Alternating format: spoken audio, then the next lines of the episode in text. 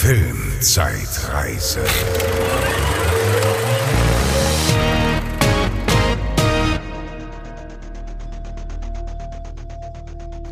Hallo und herzlich willkommen zur neuen Folge von eurer Lieblingsfilmzeitreise.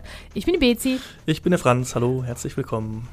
und wir sprechen über Filme von vor 20 Jahren und ähm, ja, diesen Monat offensichtlich über den Dezember 2001 oh, und da sind ganz große Dinge passiert. Beziehungsweise eine sehr. ganz große Sache für den Franz. Ja, für mich, äh, aber generell finde ich ein sehr starker Monat. Also da Voll. sind schon zwei, drei Filme dabei, die wirklich richtig gut sind. Also die auch wahrscheinlich in vielen Top-Listen des Jahres auftauchen. Ja, unbedingt. Also äh, mein, äh, einer meiner Top-Filme des Jahres ist ja auch mein Top-Film heute, mein Hauptfilm heute. Also ich habe mich auch sehr ähm, gefreut Ja, über, dieses, äh, über diesen tollen Monat. Naja, legen wir Ja. los, oder? ja, du kannst gerne anfangen. Okay, apropos Top-Filme, nicht. Nein, wir fangen natürlich immer klein an, wie wir das immer machen. Aber wir fangen mit was an, was äh, bestimmt der ein oder andere von euch kennt, nämlich plötzlich Prinzessin. Ja, also ich kann mir gut vorstellen, dass viele Leute in unserem Alter den äh, jedes Jahr so um die Weihnachtszeit wieder mal geguckt haben. Der hat so einen Weihnachtsvibe, obwohl der nicht irgendwie im Winter spielt, aber ich finde, das ist so eine wholesome, äh, äh, gesunde, äh, schöne und absolut ungefährliche Geschichte. Ein Märchen, ein richtiges Märchen. Ja, Und zwar geht es um äh, Mia Thermopoulos, die ohne Grund einen griechischen Namen hat, weiß ich auch nicht warum. Also Mia ist unsere ähm, Teenie-Heldin. Ähm, die führt ein ganz normales Leben und macht so ihr Ding und ähm, wird von ihrem Schwarm in der Schule nicht wahrgenommen und ist auch ein bisschen außenseitermäßig unterwegs. Und dann kommt eines Tages ihre verschollene Oma, die ist Königin von Königreich Genovia, ausgedachtes Land natürlich, und sagt, hallo, du bist Prinzessin jetzt. plötzlich. Plötzlich Prinzessin. ja, So, und äh, ja, dann beginnt Fun and Games und dann wird sie umgestylt und lernt alles, was man so braucht als Prinzessin und so weiter und so fort. Die Konflikte mit der besten Freundin, die aber eigentlich nicht will, dass sie irgendwie zu was, äh, zu populär wird. So, ähm, ja, popular. Wie sagt man das, in, wenn. Äh, beliebt. Beliebt, genau, dass sie nicht zu den beliebten Kids, zu den Cheerleader-Kids gehört, so. Ja, das übliche, Fish out of water. Fish out of water. Und es ist ja auch voll die Harry Potter-Geschichte, ne? Also, man führt ein ganz normales, ein, ein junger Mensch, der sich noch nicht so richtig gefunden hat und äh, ja, führt ein ganz normales, mondänes, äh, unaufregendes Leben und dann kommt einer und sagt, hey, du kannst zaubern oder hey, du bist Prinzessin. Ja, so geht das. Aber ich meine, sowas sieht man ja auch gerne einfach, ne? Also, der, der Film war sehr erfolgreich. Ähm, und ich ähm, bin mir sicher, dass ihr Zuhörer den auch gesehen habt. Vielleicht nicht nur einmal. Ich habe den auch nicht nur einmal gesehen. Irgendwie manchmal ist man in so einer Stimmung für sowas ganz, ganz, ganz harmloses, wo absolut nichts Schlimmes passiert, wo wirklich auch alle Dinge, die auch nur ansatzweise schlecht sind auf der Welt, ganz weit weggehalten werden. Ne? Also auch selbst diese Geschichte, die ja an sich schon sehr positiv ist, da, auch da werden Sachen verklärt, wie zum Beispiel äh, eine 15-Jährige, die dann ein Land regieren soll. Ich weiß nicht, ob das so eine super Idee ist, aber das sind alles so Themen, die sind einfach zu, zu ernst, zu sehr in der echten Welt und wir sind hier nicht in der echten Welt. Es wirkt zwar so, aber es ist eine absolut romantisierte, schöne Version von der echten Welt, in der wir hier leben. Ja, kann ich mir schon vorstellen, dass das so ein Weihnachtsding ist, ne? So draußen ist kalt, Sonntagmittag irgendwie, Ja. ne? Man kuschelt sich auf der Couch ein und dann einfach mal so was ganz harmloses, nettes. Genau, genau, richtig harmlos. Hast du mal King Ralph gesehen? Ja, mit das John erinnert Goodman, mich gerade ne? so ein bisschen, auch so ein bisschen daran. Also ich habe Prinzess, äh, plötzlich Prinzessin tatsächlich noch nicht gesehen. Nicht? Hatten Jetzt alle, oh Gott, nee, tatsächlich Hast du wirklich nicht? Nee, Weil das ist so ein nicht Film, da gesehen. kann ich mir auch vorstellen, dass du den guckst und ein bisschen überrascht bist. Der ist halt voll äh, Anfang 2000er, Ende der 90er. Ja. Klamotte, Musik, alles Popmusik. Da gibt es eine Gesangseinlage sogar von einer ganz jungen Mandy Moore, Mhm. à la Britney Spears mäßig. Also alles ist, ne? Ein Mhm. bisschen Fremdschämen auch, aber ich kann mir vorstellen, dass du trotzdem deinen Spaß haben Ich wirst. glaube auch. Also habe ich jetzt keine Vorbehalte gegen. Hat- sich nur noch nicht ergeben, den zu Ja. schauen. Vielleicht ergibt es sich ja noch. Also zu den Fakten. Der Film hat 6,4 von 10. Boah, was für so eine Romantic Comedy ja normal ist. Stunde 55 geht der. Hätte auch wie das meiste mit 1,30, glaube ich, wäre das auch okay gewesen. Hat aber jetzt nicht so, wer weiß wie Längen, ne? Also der ist Hm. nicht langweilig. Das ist schon die ganze Glaubst du, Zeit das hat mit unseren Sehgewohnheiten zu tun, dass man mittlerweile so serienmäßig irgendwie immer so kurze Folgen dass, wir, dass ich immer sage, ja, wir hätte beide, auch ich sag gerne das ja 20 auch Minuten immer. Ich kürzer sag sein das können. ja auch immer. Das ist irgendwie so ein Ja, das kann schon sein. Es kann aber auch sein, dass, dass ja, vielleicht, wenn man ähm, so ein bisschen was versteht von Filmen und sich dann so reindenkt und das wirklich analysiert, dass dann auffällt, okay, das sind Sachen dabei, die sind, wären nicht nötig gewesen, um den Film gut zu machen, wie die letzte halbe Stunde von Django. Jetzt gibt's wieder Backlash. Hm. Oder, keine Ahnung, das Gegenbeispiel ist The Revenant. Der war keine Minute zu lang, finde ich. The Revenant? The Revenant, der geht fast vier Stunden. Finde ich schon. Ja, Also- den fand ich überhaupt nicht so lang. Da gibt es ein paar Szenen, also Weil der war einfach wirklich ganz, ganz so kurzer unterhaltsam. Exkurs nur. Ja, von plötzlich Prinzessin of The Revenant. Sowas gibt's nur bei der Filmzeitreise. Ja, aber ähm, ich finde diese ganzen Szenen bei The Revenant mit diesen ähm, Geistervisionen und so, die er hat, die hätte es für mich überhaupt nicht gebraucht. Der, die Geschichte funktioniert auch so. Also das finde ich, dass er da so dieses Spirituelle reinbringt, war für mich ein bisschen zu viel. Und auch beim nochmal anschauen ist das immer so die, das immer die Stellen, wo es mich dann so ein bisschen stört und ich Ja. denke, ach komm, ich wieder zurück zur Geschichte. Aber gut. Ich glaube, das Problem ist, es wirkt halt sehr schnell auch prätentiös, wenn Sachen, wenn Filme zu lang sind und man versteht, man, man sieht nicht ein, warum. Ja, ne? das, Weil- wenn du schon so die Laufzeit siehst und denkst so, da bin ich jetzt mal gespannt, wie ihr das füllt. Und dann so bei jedem, Ja, wo genau. du denkst, so, ah, das muss jetzt aber nicht sein müssen. ja, Ja, kann sein. aber über, äh, über lange Filme werden wir jetzt zum Schluss nochmal Reden. ausführlich reden können. Ja. Da werde ich alles widerrufen, was ich gerade gesagt habe. Also wie gesagt, die zwei Stunden, die gehen aus schnell vorbei. Also da ist jetzt nicht irgendwie, äh, dass ich denke, das äh, wäre unnötig. Da sind halt diese ganzen Konflikte, die typischen Sachen, die sich bei College-Filmen, also bei Highschool-Filmen und bei Romantic Comedies auch entspinnen. Ähm, das folgt ja auch immer dem gleichen Schema, habe ich ja oft schon, äh, haben wir oft schon drüber gesprochen. Und auch dann gibt's den Konflikt mit der besten Freundin, deren Bruder, der ist ja eigentlich der nettere Typ und nicht der äh, Football-König da, in den sie verknallt ist, sondern der Bruder von der Freundin, der mag sie auch und sie schnallt es nicht und dann ist der aber eigentlich die bessere. Das ist wirklich, äh, also ne, wirklich nach Schema F. Da weißt Ja. du genau, wo die Reise hingeht.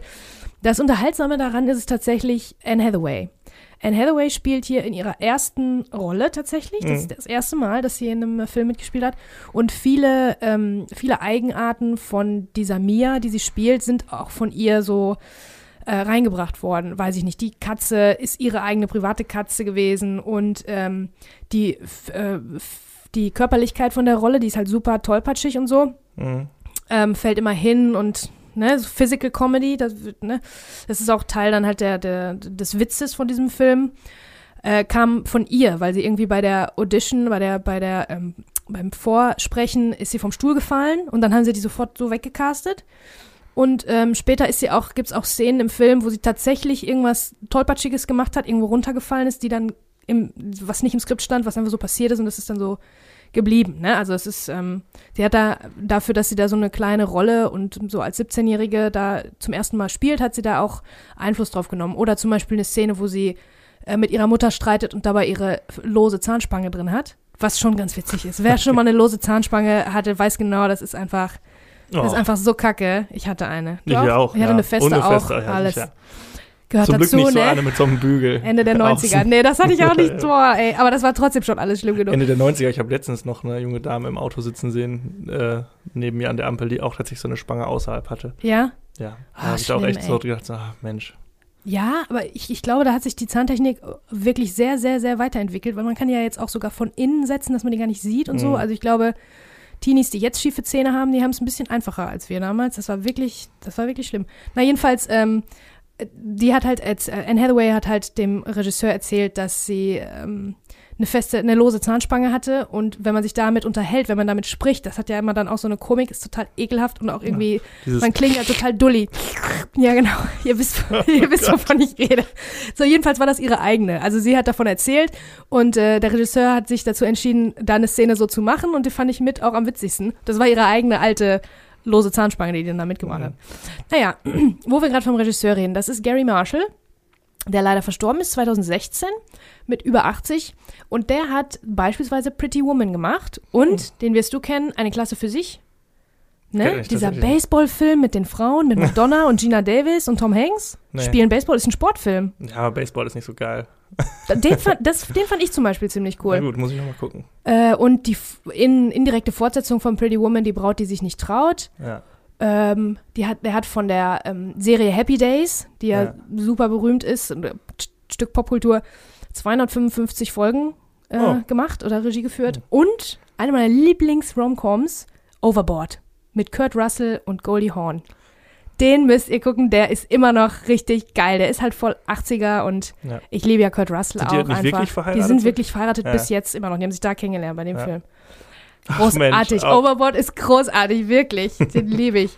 Habe ich immer schon so geliebt. Ähm, ja, also du, man, man sieht, ich glaube, der hat nie irgendwas, ich habe wirklich durchgescrollt und habe nichts, äh, nichts äh, Böses gefunden, was er je gemacht hat, nichts, äh, nichts, was irgendwie der Realität nahe kommt, sondern immer nur Romantic Comedy, eine nach der anderen. Ne? Also das war sein Ding. ja. Ich glaube, seine Welt war wirklich, wirklich total in Ordnung. Ne? Also da war ja. nicht, nichts Böses dabei. Ist Kein, ja auch schön, wenn man das auch kann, gut, wie er ja offensichtlich, dann Ja, Ja. ja. Ähm, ja, also mit Anne Hathaway habe ich gesagt, ihre erste Rolle. Mit Julie Andrews als ähm, quasi ihre Gegenspielerin oder ihre Mitspielerin, die Oma, eine richtige Grande Dame. Julie Andrews hat ja gespielt in äh, The Sound of Music und die ist die Original Mary Poppins. Ne? Und äh, die ist super und die ist auch witzig. Also das merkst du auch, das ist die, die ist ein Urgestein im, im, im Business und ähm, die kann auch lustig, sagen wir mal so. Dann ist noch ähm, Hector Elizondo, der spielt auch in Pretty Woman mit und spielt da quasi die gleiche Rolle. Der ist so ein bisschen der Sidekick und der, der, die Hauptfigur der B-Story, der dann immer so hilft, der Chauffeur, fährt sie rum und die werden Freunde und ähm, ja, das Übliche halt. Ihr werdet es erkennen, wenn ihr es seht. Dann gibt es noch Heather Matarazzo, die ist so eine Königin von Independent-Filmen. Die kennt ihr auch, wenn ihr die seht. Die hat ganz, die hat so einen schiefen Zahn, ein bisschen eine große Nase, die hat einen ganz, ganz verrückten Look einfach. Die ist ganz viel in irgendwelchen Independent-Filmen gewesen, Ende der 90er, Anfang 2000er.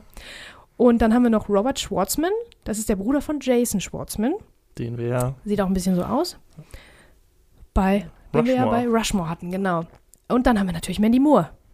Und da, zu dem Zeitpunkt war die noch Sängerin in erster Linie. Ist ein richtiges Popsternchen. Die ist auch so voll drüber und oh, schlimm.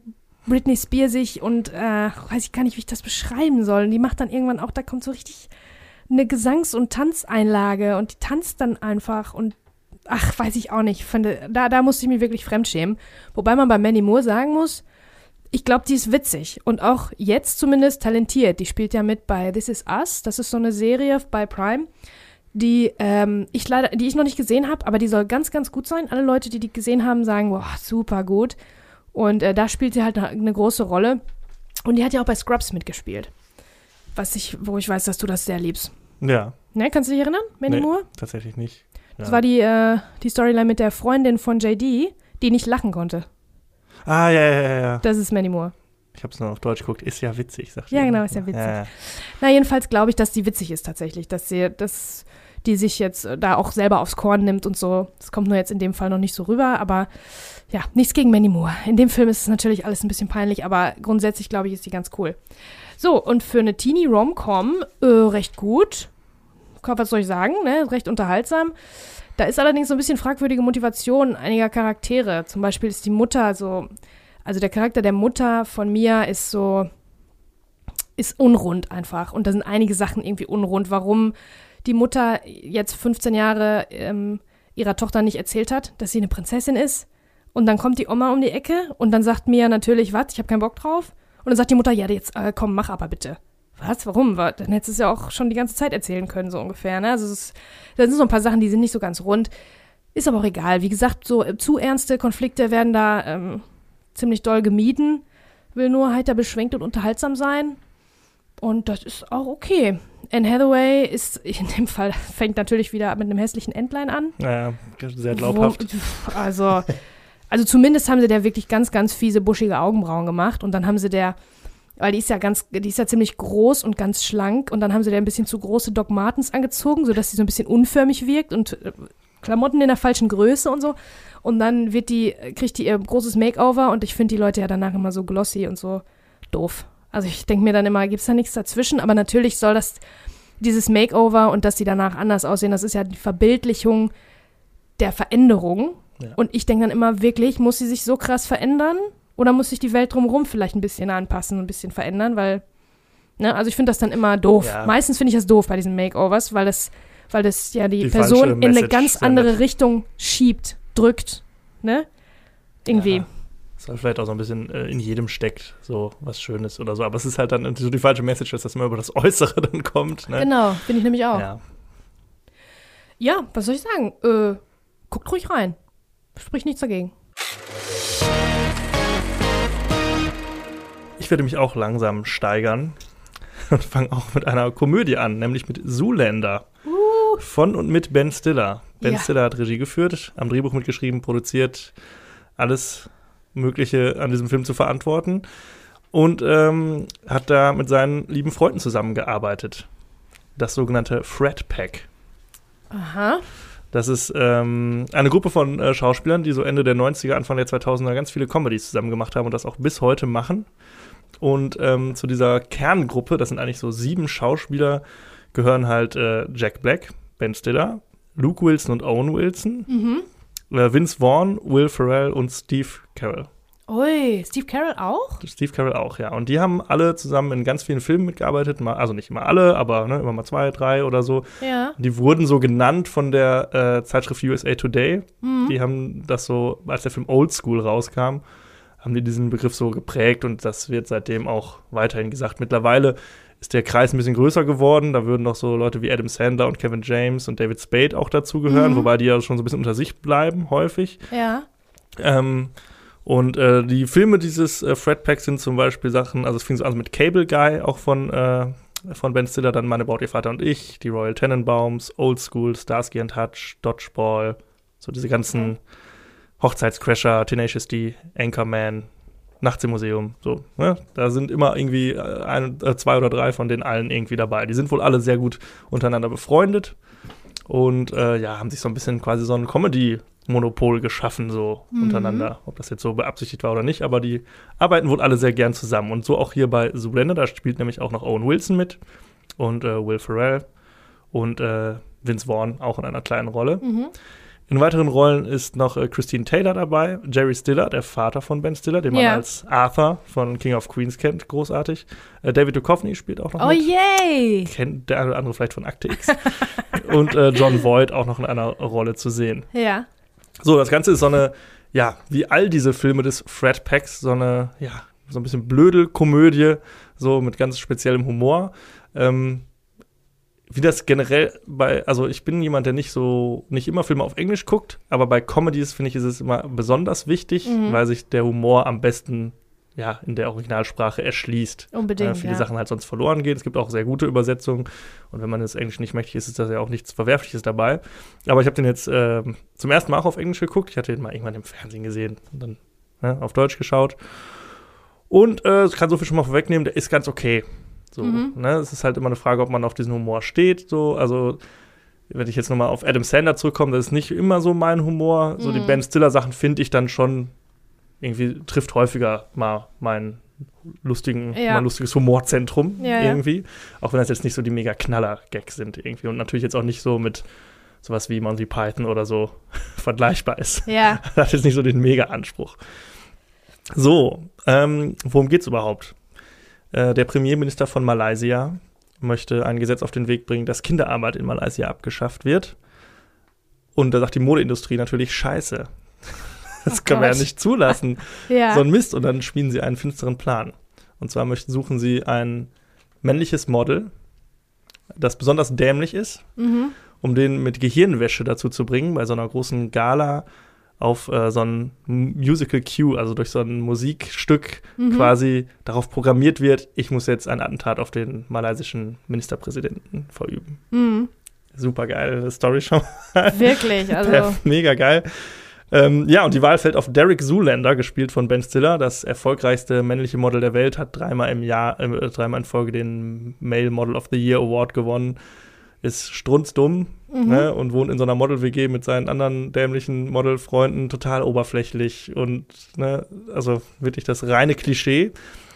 Der ähm, ist dann bei der äh, Film, äh, bei der Verleihung zum Male Model of the Year mal wieder dabei und rechnet damit, ich gewinne natürlich jetzt zum vierten Mal. Doch er verliert gegen Hänsel, gespielt von Owen Wilson, der da der neue äh, Rising Star am Modehimmel ist. Was haben die sich denn da für Model, äh, also, also Ja, so optisch, wen, haben sie sich denn da ausgesucht, um Models zu Ja, allein spielen? das ist ja schon Das ist Teil Gag, des ne? Witzes, das ist ja, ja, schon ja. Teil des Witzes, ne? Okay. Ja, und Hänsel ist halt gerade der heiße Scheiß. Oder wie Will Ferrell als äh, Modeschöpfer Mugato immer sagt, he's so hot right now. Ja, und ähm, ja, dann äh, fällt unser lieber ähm, Derek Zulinder in so eine Sinneskrise denkt, ach Mist, ja, ich bin nicht mehr angesagt und was mache ich nur und ja, besinnt sich so ein bisschen auf seine Wurzeln, was, was sie natürlich perfekt als Angriffsziel für unseren bösen Plan der Modeindustrie macht, die ihn dann halt so ein bisschen wieder bequatschen und ja, dann versuchen, ihn umzuprogrammieren. Ja, also man merkt schon, das ist alles ganz, ganz großer Quatsch irgendwie. Es wird sich da viel über die Modeindustrie lustig gemacht, über Models lustig gemacht und über diese ganze Oberflächlichkeiten. Und ja, du hast es gerade schon gesagt, das sind jetzt ja alles nicht die schönsten Männer von der Welt. Mhm. Ne? Aber das äh, Ganze wird halt so ein bisschen so gespielt.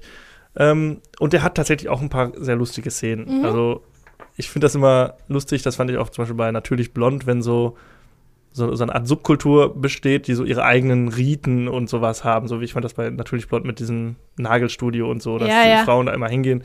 Na, und hier ist das so, zum Beispiel gibt es eine Szene, wo ähm, die beiden äh, rivalisierenden Male Models ein Walk-Off veranstalten. Okay. Das heißt, sie äh, treten quasi gegeneinander an im äh, Laufsteglaufen. Geil, okay. Ne? Und das Ganze ist, Ist ja untermalt ganz groß, mit. seit Germany's Next Topmodel ganz groß geworden, Ja. Laufstegtraining. Und natürlich ist das nicht, dass sie einfach nur auf und ablaufen, sondern die müssen sich natürlich immer wieder übertreffen mit neuen verrückten Figuren und, ne, und so weiter. Das Ganze wird äh, untermalt von dem von Beat It von äh, Michael Mhm. Jackson. Und äh, als Juror ist ähm, David Bowie dabei und äh, Der echte David Bowie? der echte David Bowie und Wow. kürt am Ende den äh, Sieger. Das ist auch ein ganz großer Auftritt. Er kommt dann irgendwie so, dann so, ja, wer soll denn hier der Juror sein? Und dann kommt er rein so, maybe I can be of service. Und dann kommt steht da drunter, bam, David Bowie. So, also sie feiern sich schon sehr drüber, Geil. äh, für dass er da ist. Ja, das ist natürlich ganz lustig, so eine Montageszene, ganz lustig. Ähm, generell kann man sagen, dass super, super viele Gastauftritte in diesem, äh, in diesem Film sind. Ich habe ich hab jetzt eine sehr lange Liste. Ich lese jetzt mal vor, wer alles auftritt und sich selbst auch spielt. Donald Trump zum Beispiel. Wow. Ist direkt am Anfang dabei. Dann äh, Christian Slater, Cuba Gooding Jr., Tom Hilfiger, Natalie Portman, der Fabio. Kennst du den Fabio? Weiß ich nicht. Nee. Das ist dieser Fabio Lanzoni. Das ist dieser ganz große, langhaarige Blonde. nee. Ja, müsst ihr mal, googelt mal einfach The Fabio. Okay, und ihr werdet, Fabio. das ist, den kennt man, das ist so, also ich freue mich immer, wenn ich den sehe. Der hat auch in einem Mann, wo ist mein Auto zum Beispiel mitgespielt. Aber Okay. ja, ist auch so ein lustiger. Lenny Kravitz ist dabei, Gwen Stefani, Heidi Klum, Paris Hilton, David Bowie hatten wir schon gesagt, äh, Fred Durst, Lil Kim, Claudia Schiffer, äh, Victoria Beckham, Emma Bunton, Steven Dorff, Karl Lagerfeld, Winona Ryder, Billy Zane. Also und wow, die Liste geht noch ja viel weiter. das Also, Who is Who von 2001 irgendwie, ja, ne? also das ist wirklich 2001er geht's eigentlich nicht. ja. Ja. und die sind alle dabei, spielen sich selbst. Ist dann häufig mal, dass diese am roten Teppich so interviewt werden. Ah, Derek Zulinder ist der, der tollste äh, Typ auf dem Planeten und so. Das ist natürlich so, hat man wahrscheinlich bei echten Premieren einfach gesagt, komm, wir drehen hier gerade den Film, könnt ihr mal kurz, ne? Mhm. So, aber ist natürlich ganz lustig. Man entdeckt Klar. halt immer wieder Leute und ist so, ach ja, das ist doch der und der und ne? Mhm. Also finde ich ganz nett. Dann Soundtrack ganz gut, ne? Ist halt sehr viel so schmissige Popmusik irgendwie, die man kennt, so wird immer alles äh, unterlegt, wo man dann auch wieder geneigt ist, mit dem Knie mitzuwippen Mhm. irgendwie, ne? Und das Ganze ist dann ja so eine ganz nette Komödie irgendwie. Ist jetzt nicht, also wenn ich so ben, an Ben Stiller-Komödien denke, da gibt es sicherlich noch eine, die ich besser finde, so Verrückt nach Mary zum Beispiel würde ich noch drüber ansiedeln, auch meine Braut, ihr Vater und ich. Vielleicht sogar Starsky und Hutch finde ich, glaube ich, auch noch mal ein bisschen besser. Also ist jetzt nicht so das Beste vom Besten, hat, glaube ich, eine Bewertung von irgendwie 6, irgendwas auch. Also wie Mhm. das so diese Ja. Filme auf. Ich habe gesehen, Ben Stiller hat, glaube ich, in seiner Karriere keinen Film über 7, äh, über 8 geschafft bei der IMDb. Welcher ist denn 8? Nee, keinen über 8. Also ich ähm, muss ja immer daran denken, dass der auch Reality Bites gemacht hat, ne? Kennst du den? Nee. Mit Winona Ryder und Ethan Hawke und Janine Garofalo. Das war der ähm, Anfang der 90er, Mitte der 90er ähm, Subkulturfilm Okay. mit Winona Ryder in der Hauptrolle. Und das ist, ähm, also der ist unterhaltsam und witzig an manchen Stellen, aber eigentlich ist es, eigentlich ist es eher, würde ich es eher zwischen Drama und Komödie ansiedeln. Das ist also nicht so eine blödelige Komödie. Und da hat, die hat Ben Stiller, das war der erste Mhm. Film, der der geschrieben hat und wo er auch Regie geführt hat oder auch mitgespielt hat. Ähm, und der ist irgendwie äh, maßgeblich für eine ganze Generation, diese Generation Anfang der 90er. Ich glaube, der Film ist von 93, 94 oder so. Und da ist auch richtig die Musik der Zeit und so. Und das war, ist ein ernstzunehmender Film. Mhm. Nicht ernst, so von wegen irgendwie grimm oder traurig oder so, sondern ist ein ernstzunehmender Film. Und danach kam aber irgendwie voll nur die Co Comedy, äh, Schiene. Comedy-Schiene, ja. Ja, ich finde, er macht das ja auch ganz gut. Also ich sehe ihn durchaus gerne. Und ähm, ja, sowas, aber er ist halt, ich finde, er hat halt auch viel so diese Physical Comedy, was er sehr gut macht, so. Und ähm, Zum Beispiel auch in Dodgeball, finde ich, also ist auch zum Beispiel ein Film, den ich besser finden würde noch als den, die sich also ein bisschen darüber ansiedeln. Aber Zuländer, ja, ist okay. Wenn man in Stimmung ist, den auf Englisch guckt, vielleicht mit ein paar Freunden ein Bierchen, kann der sicherlich unterhalten. Ist jetzt nicht unbedingt eine mega Empfehlung, aber ja, ich fand ihn jetzt nicht schlimm zu gucken. Na, okay. Nicht Ist das schlimm schon zu mal gucken, was? ist das schon mal was. Ja, ist der kleine Bruder von richtig scheiße. genau. Okay, und jetzt als nächstes geht es um Disneys Indiana Jones für Kinder. Ohne Gesangseinlage und mit mehr Action. Hm. Ich rede von Atlantis. Ist das ein Zitat von dir oder? Nein, das habe ich so, ja, das ist von mir. Ja, habe ich so gut. formuliert für mich. Also es ist, äh, finde ich, ähm, trifft es ganz gut. Atlantis ist übrigens der Lieblings-Disney-Film von meinem Bruder. Da war ja schon mal eine Umfrage, haben wir ja schon mal gemacht, mit der, unserer lieben, lieben Instagram-Community, mit unserer Challenge. Da haben wir unseren Lieblings-Animationsfilm äh, genannt und alle haben ganz fleißig mitgemacht. Und Atlantis war tatsächlich der Lieblings-Animationsfilm von meinem Bruderherz. Das heißt, du Liebe jetzt nichts Grüße. Falsches sagen wahrscheinlich. No, nee, ich, ach komm, ich darf sagen, was ich will, oder? Bei Herr der Ringe darf ich nichts Falsches sagen. ähm, ja, Atlantis. Das ist, ihr habt schon richtig gehört, das ist der Disney-Film, wo einfach nicht gesungen wird. Was ich ja persönlich schon mal super, super gut finde. Ähm, visuell ist der auch richtig stark. Ähm, aber erstmal zu den Fakten. Der Film ist eine Stunde 35 lang, keine Minute zu lang. Super gut. Kurz und knackig. Der ist ab 6, wobei die meisten Disney-Filme eigentlich versuchen, ab 0 zu sein, wenn ich das richtig verstanden Mhm. habe. Der hat 6,9 von 10 in der Bewertung. Und ähm, die Regisseure sind Gary Truesdale und Kirk Wise. Die haben beide zusammen auch schon Die Schön und das Biest gemacht. Und ähm, was noch? Der Glöckner von Notre Dame, auch also die Disney-Filme. Ähm, Gary Truesdale hat außerdem König der Löwen geschrieben, der war der Autor davon, und äh, Kung Fu Panda hat er auch gemacht. Oh, also das ist voll. Ja, ja, ja. Den habe ich, glaube ich, noch nie gesehen, aber äh, Boah, viele finden den richtig gut. gut. Ja. Erste, zweite auch noch, dritte ist dann nicht mehr ganz so, aber ja. Also man merkt, die sind, äh, was hier Animationsfilme angeht, sind die äh, zwei der ganz großen, glaube ich. Der äh, andere ähm, Regisseur, Kirk Wise, der hat sogar ähm, die US-Version von Chihiros Reise ins Zauberland. Äh, da hat er wohl Regie geführt. Ich nehme an, dann im, im Tonstudio. Mhm. Ne? Also Ja. so habe ich das verstanden. Äh, ja, und die Hauptrolle wird gespielt von Michael J. Fox. Das ist natürlich auch richtig cool. Ich habe nicht ähm, geguckt tatsächlich, wer es auf Deutsch macht. Das wäre vielleicht nochmal interessant gewesen zu wissen, aber ich habe den Film halt auf Englisch geguckt und ähm, dann ist, erkennt man die Stimme natürlich sofort, wenn man alter äh, Zurück in die Zukunft-Fan ist. Michael J. Fox, ein ganz großer. Ähm, ja, was soll ich sagen? Das ist so ein Jules Verne-artiges Abenteuer mit einer Band of Misfits, also so einer Gruppe unangepasster, zusammengewürfelter Leute, ähm, die durch ihr gemeinsames Abenteuer irgendwie so ein bisschen zusammenwachsen. Die suchen Atlantis. Die verlorene Stadt, die versunkene Stadt Atlantis. Und das Versinken von Atlantis ist schon direkt die Einstiegssequenz. Ist auch sehr untypisch für Disney. Direkt mit Action und Feuer und Explosionen. Und also es ist im Prinzip der Actionfilm von, von Disney, kann man so sagen. Und ähm, ja, also viele Story-Elemente sind halt teils sehr ähnlich zu Stargate oder Avatar oder Pocahontas oder The Abyss und natürlich 20.000 Meilen unter dem Meer. Äh, also die haben irgendwie verrückte Gerätschaften, um da ins Meer, unters Meer und in irgendeine Lufttasche reinzutauchen, wo die dann aber ja nicht mehr im Wasser sind. Also die sind unter Wasser, wo Atlantis ja äh, untergegangen ist Mhm. und finden dann aber wie so eine Lufttasche Ja. und können da einfach atmen und dann wachsen da auch Sachen und dann ist das wie außerhalb, ne? Also wie Okay. über der, also es ist Ja. ganz, äh, nach Logik sucht man, glaube ich, vergeblich. Das ist, äh, da, das ist so ein bisschen die, die Schwäche von dem Film, dass er, ich meine, es ist ein Kinderfilm, das muss ja auch nicht so logisch sein. Ich glaube, 20.000 Meilen unter dem Meer ist auch Ja, ja. alles andere, ne, als, als, als, als glaubhaft, aber zumindest in diesem kleinen Universum, in diesem Filmuniversum, in dem wir sind, wird ja oft normalerweise eigentlich versucht, äh, eine Erklärung zu finden, warum das jetzt so ist, wie es ist, warum Mhm. man das jetzt einfach so glauben muss. Das ist hier nicht so der Fall, aber ich habe ich schon ein bisschen manchmal gedacht, wa- warum, das verstehe ich nicht. Also habe ich einige Sachen irgendwie nicht so richtig verstanden. Ähm, ja, also das, äh, das auslösende Moment sozusagen, was alles ins Rollen bringt und entsteht durch so einen klassischen Film-Noir-Moment. Da haben wir ja letzte Woche auch schon drüber gesprochen, über Film Noir. Und zwar kommt eine femme fatale und bringt alles ins Rollen. Ähm, die sieht übrigens aus wie Dr. Elsa Schneider aus Indiana Jones äh, Ah. und, der, und der letzte Kreuzzug. Ähm, ja, also eine femme fatale wieder was zu lernen jetzt hier. Ich sag's euch, was das ist. Das ist eine mysteriöse, schöne Frau, die vermeintlich als Opfer beim Helden Hilfe sucht, ähm, ihn eventuell auch um den Finger wickelt und schlussendlich aber tiefer drin hängt, als sie vorgegeben hat. Meistens steckt sie sogar mit dem Bösewicht unter einer Decke und hat den Helden von Anfang an nur ausgenutzt. Das ist eine Form fatal.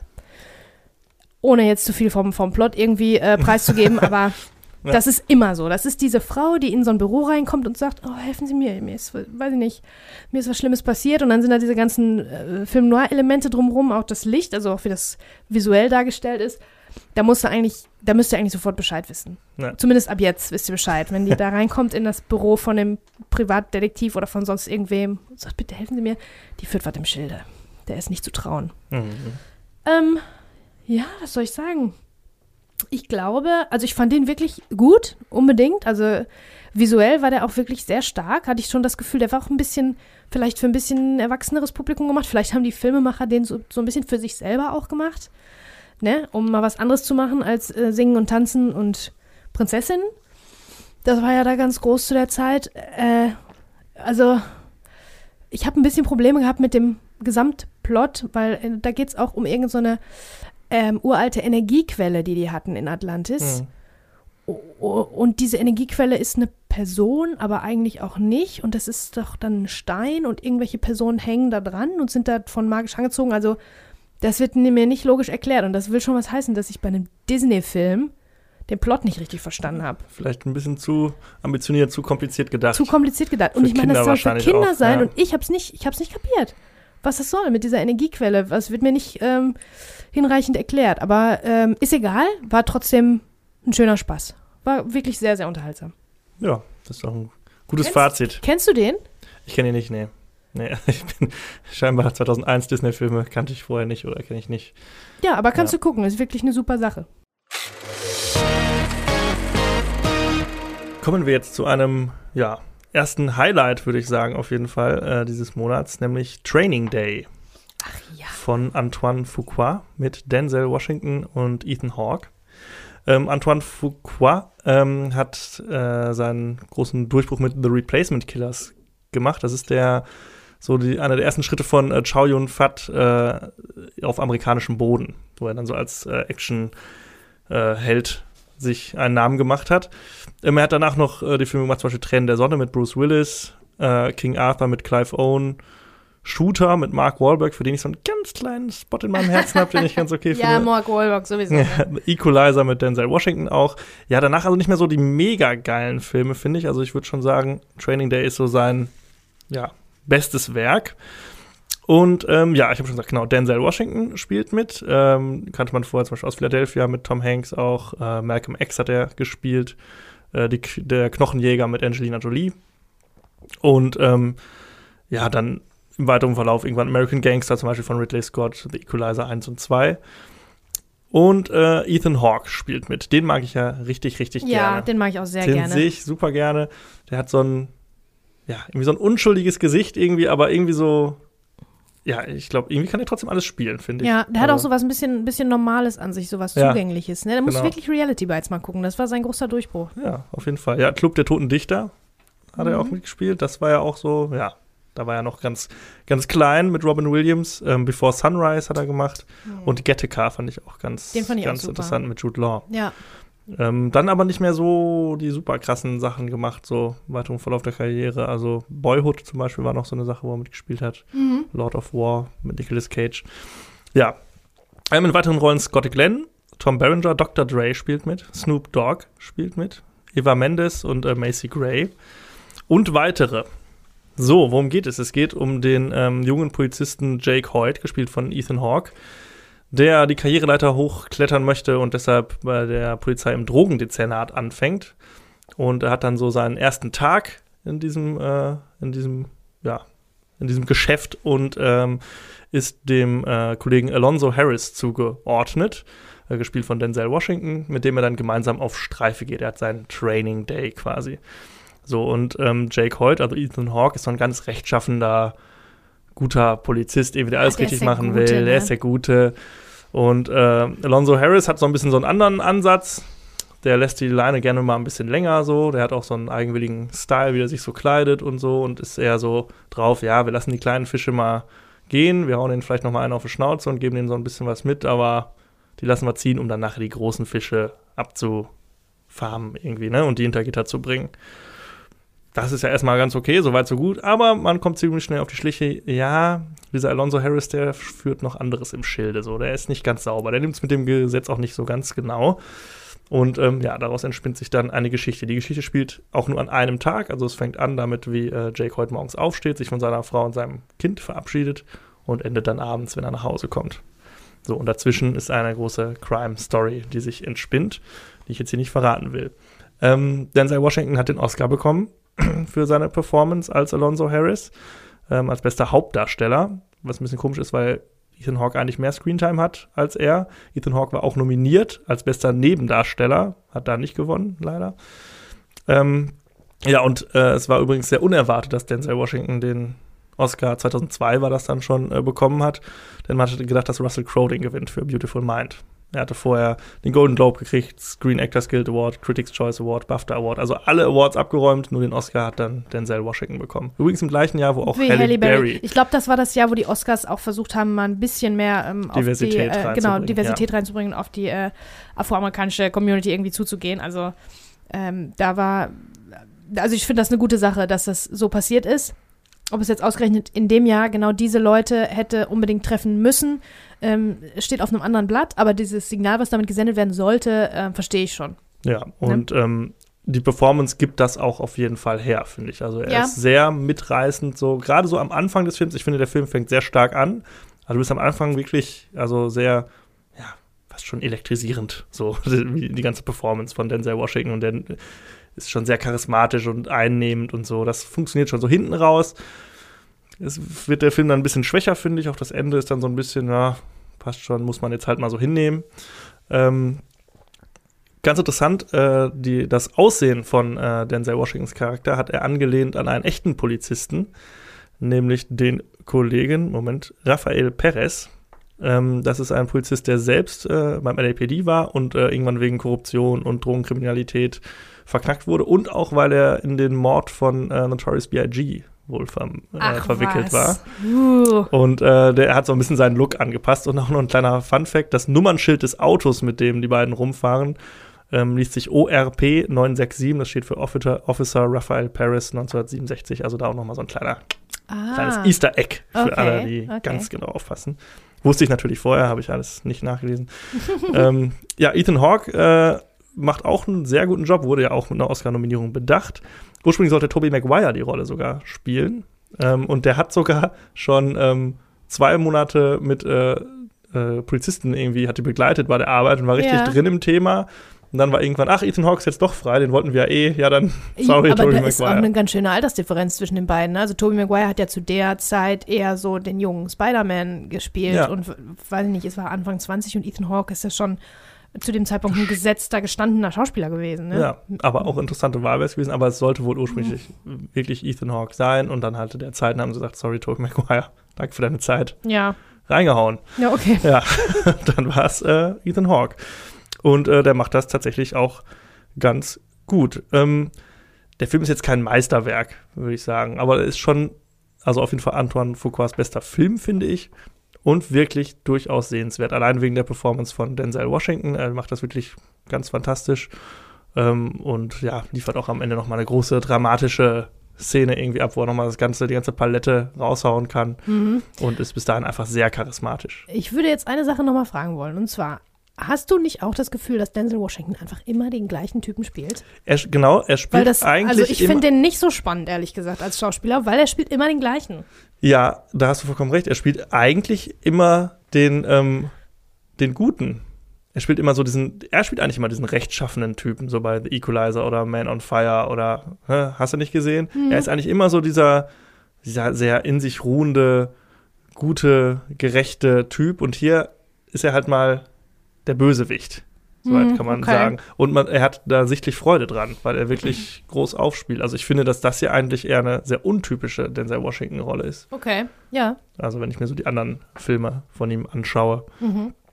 Also, ja gut, American Gangster, da war er auch noch ein quasi Bösewicht, aber sonst äh, John Q, auch sowas. Kennst du das, wo er irgendwie das Krankenhaus als Geisel nimmt, um seinen Sohn auf die Spenderliste zu kriegen? Ja, das ist so Classic Denzel Washington. Ja, aber da ist ne? er auch so der, ne? Er hat ja die richtigen Motive und so Ja, ja. ist eigentlich. Mhm. Und hier ist es ja wirklich bei Training Day mal umgedreht.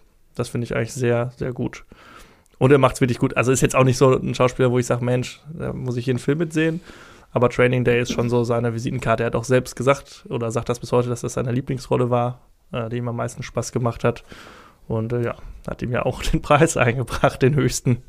Von daher, ja, gut, auf jeden Fall angucken. Also ich finde den echt gut. Ist jetzt, wie gesagt, ne, nicht, nicht ein absolutes Meisterwerk, aber ein solider, solides Krimi-Stück und äh, mit zwei sehr guten Hauptdarstellern, die total abliefern. Also eine absolute Empfehlung. Ja. Okay. Seid ihr bereit? Bist du bereit für die Hauptfilme? Yes. Wir fangen an.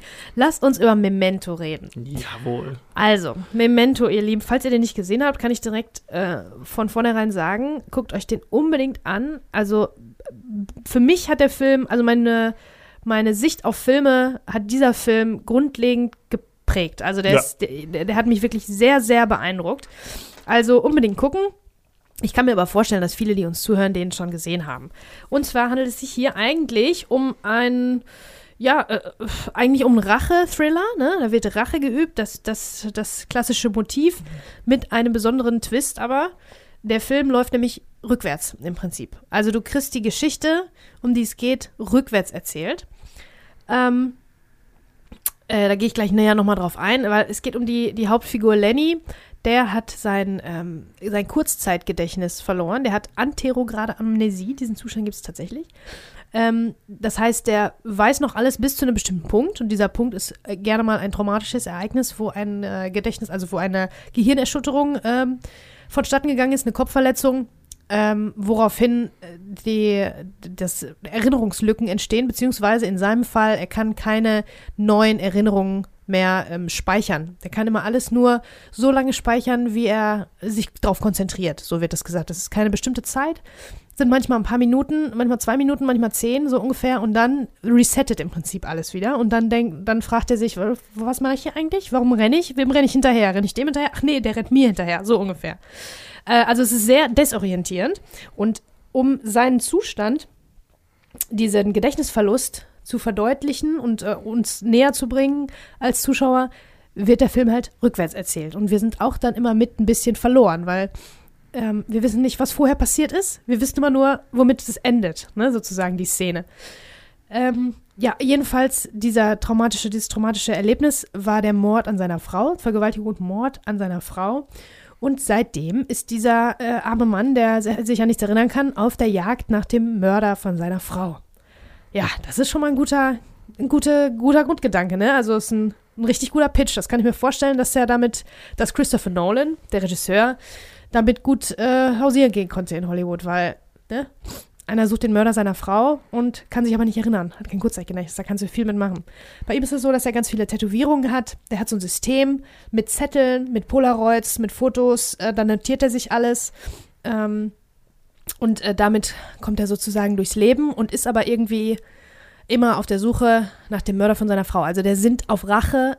Die Rache, der Rachegedanke ist das letzte im Prinzip, was er richtig wirklich abgespeichert hat. Und alles danach kann er nicht neu, kann die Erinnerung kann er nicht neu formen. Ja, also der Film ist ganz, ganz großartig. Nach wie vor. Das ist ähm, der zweite Langfilm von Christopher Nolan.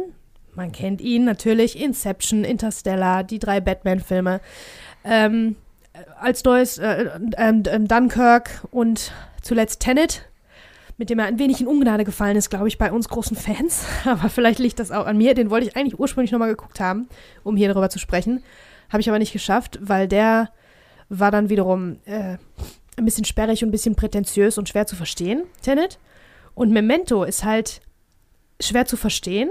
Also der ist richtig schön kompliziert, sodass man sich anstrengen muss und mitdenken muss, aber auf eine Art und Weise, dass du den trotzdem schnallst. Ne? Also dass du dann hinterher rausgehst mit dem guten Gefühl, boah, ich habe was richtig geil Kompliziertes gesehen, Mindfuck sozusagen. Ja. Ne? Aber du verstehst es auf jeden Fall. Also der ist schon so konzipiert für eine breite Masse.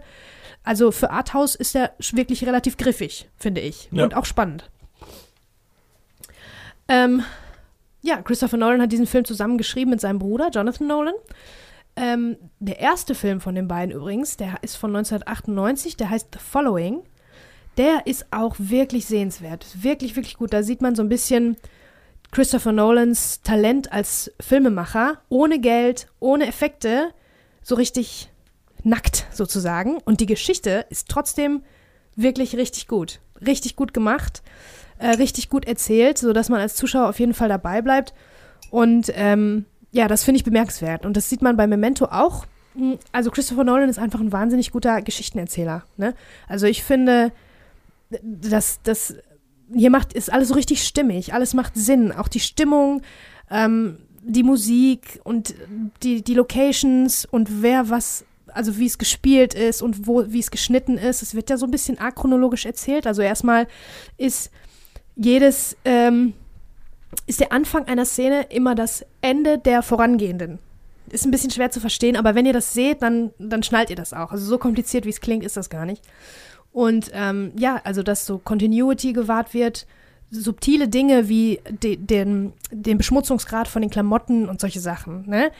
Also wirklich richtig gut, sodass man als Zuschauer mitgezogen wird, mitgerissen wird und sich also in der Geschichte drin ist, sich konzentrieren muss, aber hinterher mit einem richtig guten, guten Gefühl äh, rausgeht, finde ich. Oder ja. was meinst du? Doch, absolut. Also ich bin auf Christopher Nolan das erste Mal aufmerksam geworden durch Batman Begins.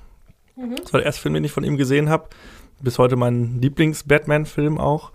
Und ähm, ja, irgendwie dachte ich so, okay, wer hat den denn gemacht? Ja, ist ja cool, dann guckst du mal, was der noch so gemacht hat. Und habe dann Memento gesehen. Und das war so der Beginn meiner Christopher Nolan-Zeit, wo ich einfach alles abgefeiert habe, was er gemacht hat. Äh, Following geguckt und dann äh, Prestige kam er dann nach Batman, Batman Begins raus, den ich auch mega fand. Prestige, genau, den hatte ich vergessen zu erwähnen, ja, der ist auch so, ja. Den fand ich auch richtig gut, auch mit David Bowie. äh, ja, genau. Und dann ähm, war ich halt total ein richtiger Christopher Nolan Fanboy. Und äh, dann kam irgendwann ja, also das ist nur ein ganz kurzer Exkurs, kam dann ja irgendwann Dark Knight, wurde dann angekündigt. Und ich war so hyped. Das ging so, ich hatte so mit Internet ging das dann los, die haben sehr virales Marketing betrieben. Ich war so hyped, ich bin sogar ähm, Monat vor dem Deutschland-Release nach Holland gefahren, um ihn da in Eindhoven äh, auf Englisch im Kino zu sehen. Geil. Weil ich so Bock auf den Film hatte. Ja. Und ich wurde auch bestätigt. Also Dark Knight ist ja wirklich ein, ein absolutes Meisterwerk. Mhm. Und ähm, habe dann aber auch gleichzeitig äh, durch Christopher Nolan die größte Enttäuschung meines Kinolebens erlebt. Äh, und zwar Dark Knight Rises. Den fand ich wirklich ganz, ganz schlimm. Ehrlich, okay. Ja. Mhm. Und seitdem auch äh, habe ich dann leider mit Christopher Nolan so ein bisschen gebrochen, weil er danach nicht mehr so abgeliefert hat. Äh, äh, also Interstellar war ich auch nicht so ein Riesenfan von. Einfach Den aber auch, weil ich, ja. nicht so auf so pseudorealistische Weltraumfilme stehe, auch so Gravity und sowas. Das kickt mich einfach nicht. Ist nicht so meins. Ja. Aber den mögen ja viele. Und äh, Dunkirk fand ich ganz doof und äh, Tenet war wirklich, also den fand ich richtig kacke. Also er hat sich halt so ein bisschen diesem Gedanken, wie erzähle ich Zeit und Zeit spielt immer eine Rolle in seinen ja. Filmen, so auch entweder sei es durch die Erzählstruktur oder weil sie halt äh, rückwärts läuft oder wie auch immer. Und wenn du das immer so drauf stülpst auf all deine Filme, das ist halt schwierig, dann irgendwann was Neues zu machen. Und an Tenet hat er sich halt total verhoben. Das wird dann irgendwann so verkopft und so schwierig und so unlogisch. Ja, der ist halt wirklich, also Tenet fand ich nämlich auch, ich meine, ich habe den auch gesehen, ich musste unterbrechen zwischendurch mal, Kind hat geschrien und so weiter. Das ist natürlich auch jetzt nicht unbedingt das perfekte Setting dafür.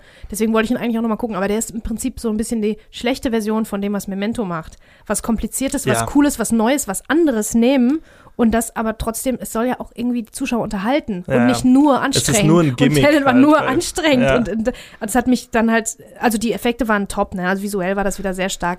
Aber ich habe mich na, von Anfang an halt irgendwie so ein bisschen darüber geärgert, dass ich es einfach nicht mehr verstehe. Ja, ja, es so. gab, geht's Und bei Memento ist es überhaupt verstehen. nicht so. Du verstehst genau. das super, du bist voll drin, du bist ja. total bei diesen Typen. Man muss halt auch sagen, dass einfach Sachen rückwärts abzuspielen auch nicht cool ist. Also das macht jetzt auch, ist jetzt auch visuell Stimmt. nicht, nicht, nicht, äh, nicht toll irgendwie. Das ist halt einfach rückwärts, ja. Herzlichen Glückwunsch. Ja, aber guck mal, das, das ist mir, war mir gar nicht so aufgefallen, dass das natürlich ähm, so ein bisschen die Spiegelung vom Memento auch ist. Ja. Da läuft der ganze Film rückwärts. Übrigens, also es ist jetzt nicht, guckt den einfach, ihr wisst dann, was ja, genau. ich meine. Er wird jetzt nicht rückwärts abgespielt. Er wird nicht rückwärts abgespielt, aber die allererste Szene, die erste Sequenz, ähm, die im Prinzip der Clou am Ende ist, genau. kommt am Anfang und die wird wiederum rückwärts abgespielt tatsächlich. Ja. Und das ist auch eine ganz pfiffige Art. Ja, so ein Hinweis an den Theme, Zuschauer. Den Theme zu staten, weil ja. ich ja schon oft gesagt habe, Theme stated am Anfang, okay, hier läuft was andersrum, hier ja. läuft was rückwärts. Und dann ist es auch gar nicht mehr so dann ist es auch gar nicht mehr so desorientierend. Genau. Und im Prinzip ist es dann ja so, als ob du ein